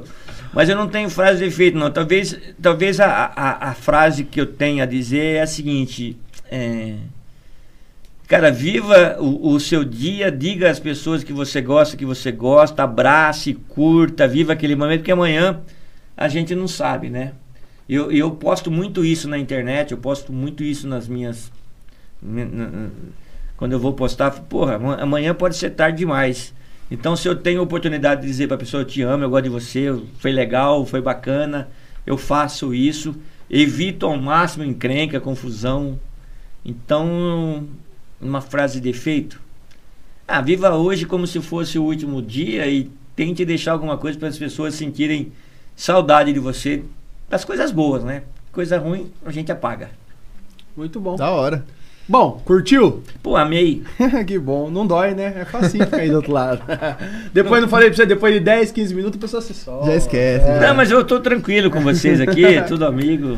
Que Pô, bom. inclusive fazer o comentário de que teve uma hora que você nem percebeu, mas você até largou a caneta. Ele tava mó à vontade. Cara, eu tava assim, eu larguei a caneta ali, mas eu tô com o anel aqui, ó. Ah, pode crer, é verdade, tem um anel, tem um A anel. hora que eu largo a caneta, eu fico com a mão assim. Vocês não perceberam, mas minha mão tava aqui, ó.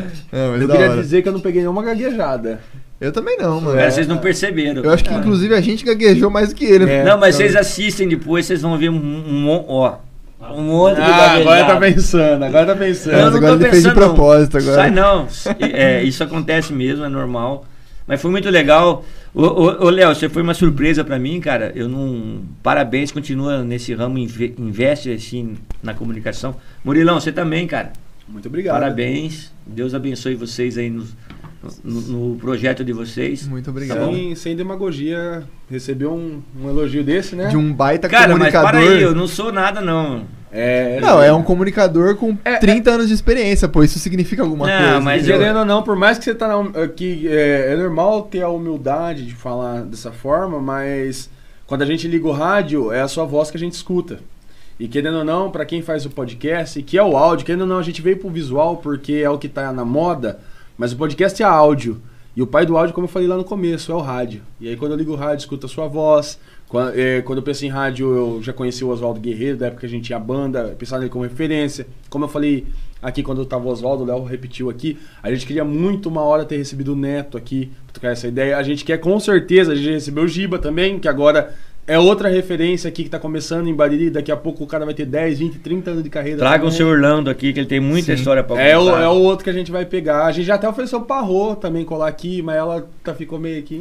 É, eu, eu- ó, vamos assim, ver. de boa, a Rô tem muito o que aprender ainda perto do seu Orlando, né? Não, Não, mas a gente certeza. vai trazer Então, traz Ah, também, mas... o seu Orlando com certeza. Mas... Traz logo o seu Orlando, porque ele tá com 80 anos já. né? 2022 aí, nós. Traz um homem aí. Mas é isso, quer deixar algum recado, algum abraço pra alguém? Cara, eu queria parabenizar vocês pela entrevista, pela condução. Vocês foram maravilhosos, me senti muito à vontade aqui. É, eu cheguei num ponto na minha vida que eu não tenho mais esse negócio, ah, eu sou da rádio, eu sou isso. Nunca. Eu acho que nunca usei isso aí, nunca precisei disso. Tipo assim, carteirar, entendeu? Ah, eu sou da rádio, quero entrar.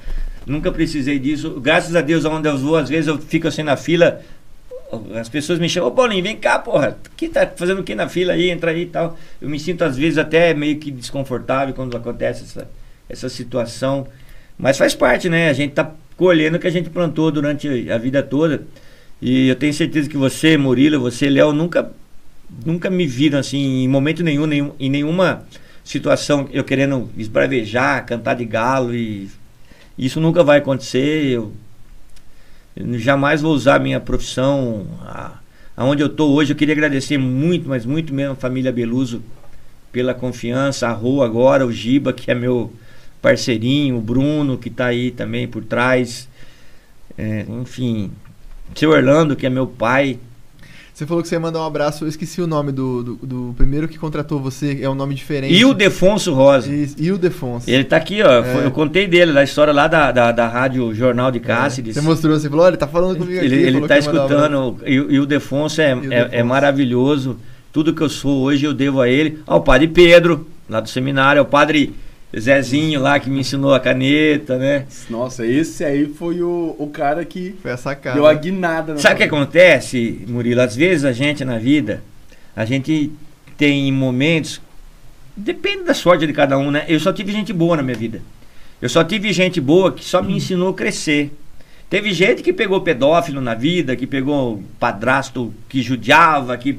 Eu não, eu tive, eu venho de uma família linda, maravilhosa, que minhas irmãs cuidavam de mim, meus irmãos cuidavam de mim. Depois eu fui pro seminário, o padre sempre me tratou bem. Depois eu fui lá pro Mato Grosso sozinho, lá naquele fim do mundo.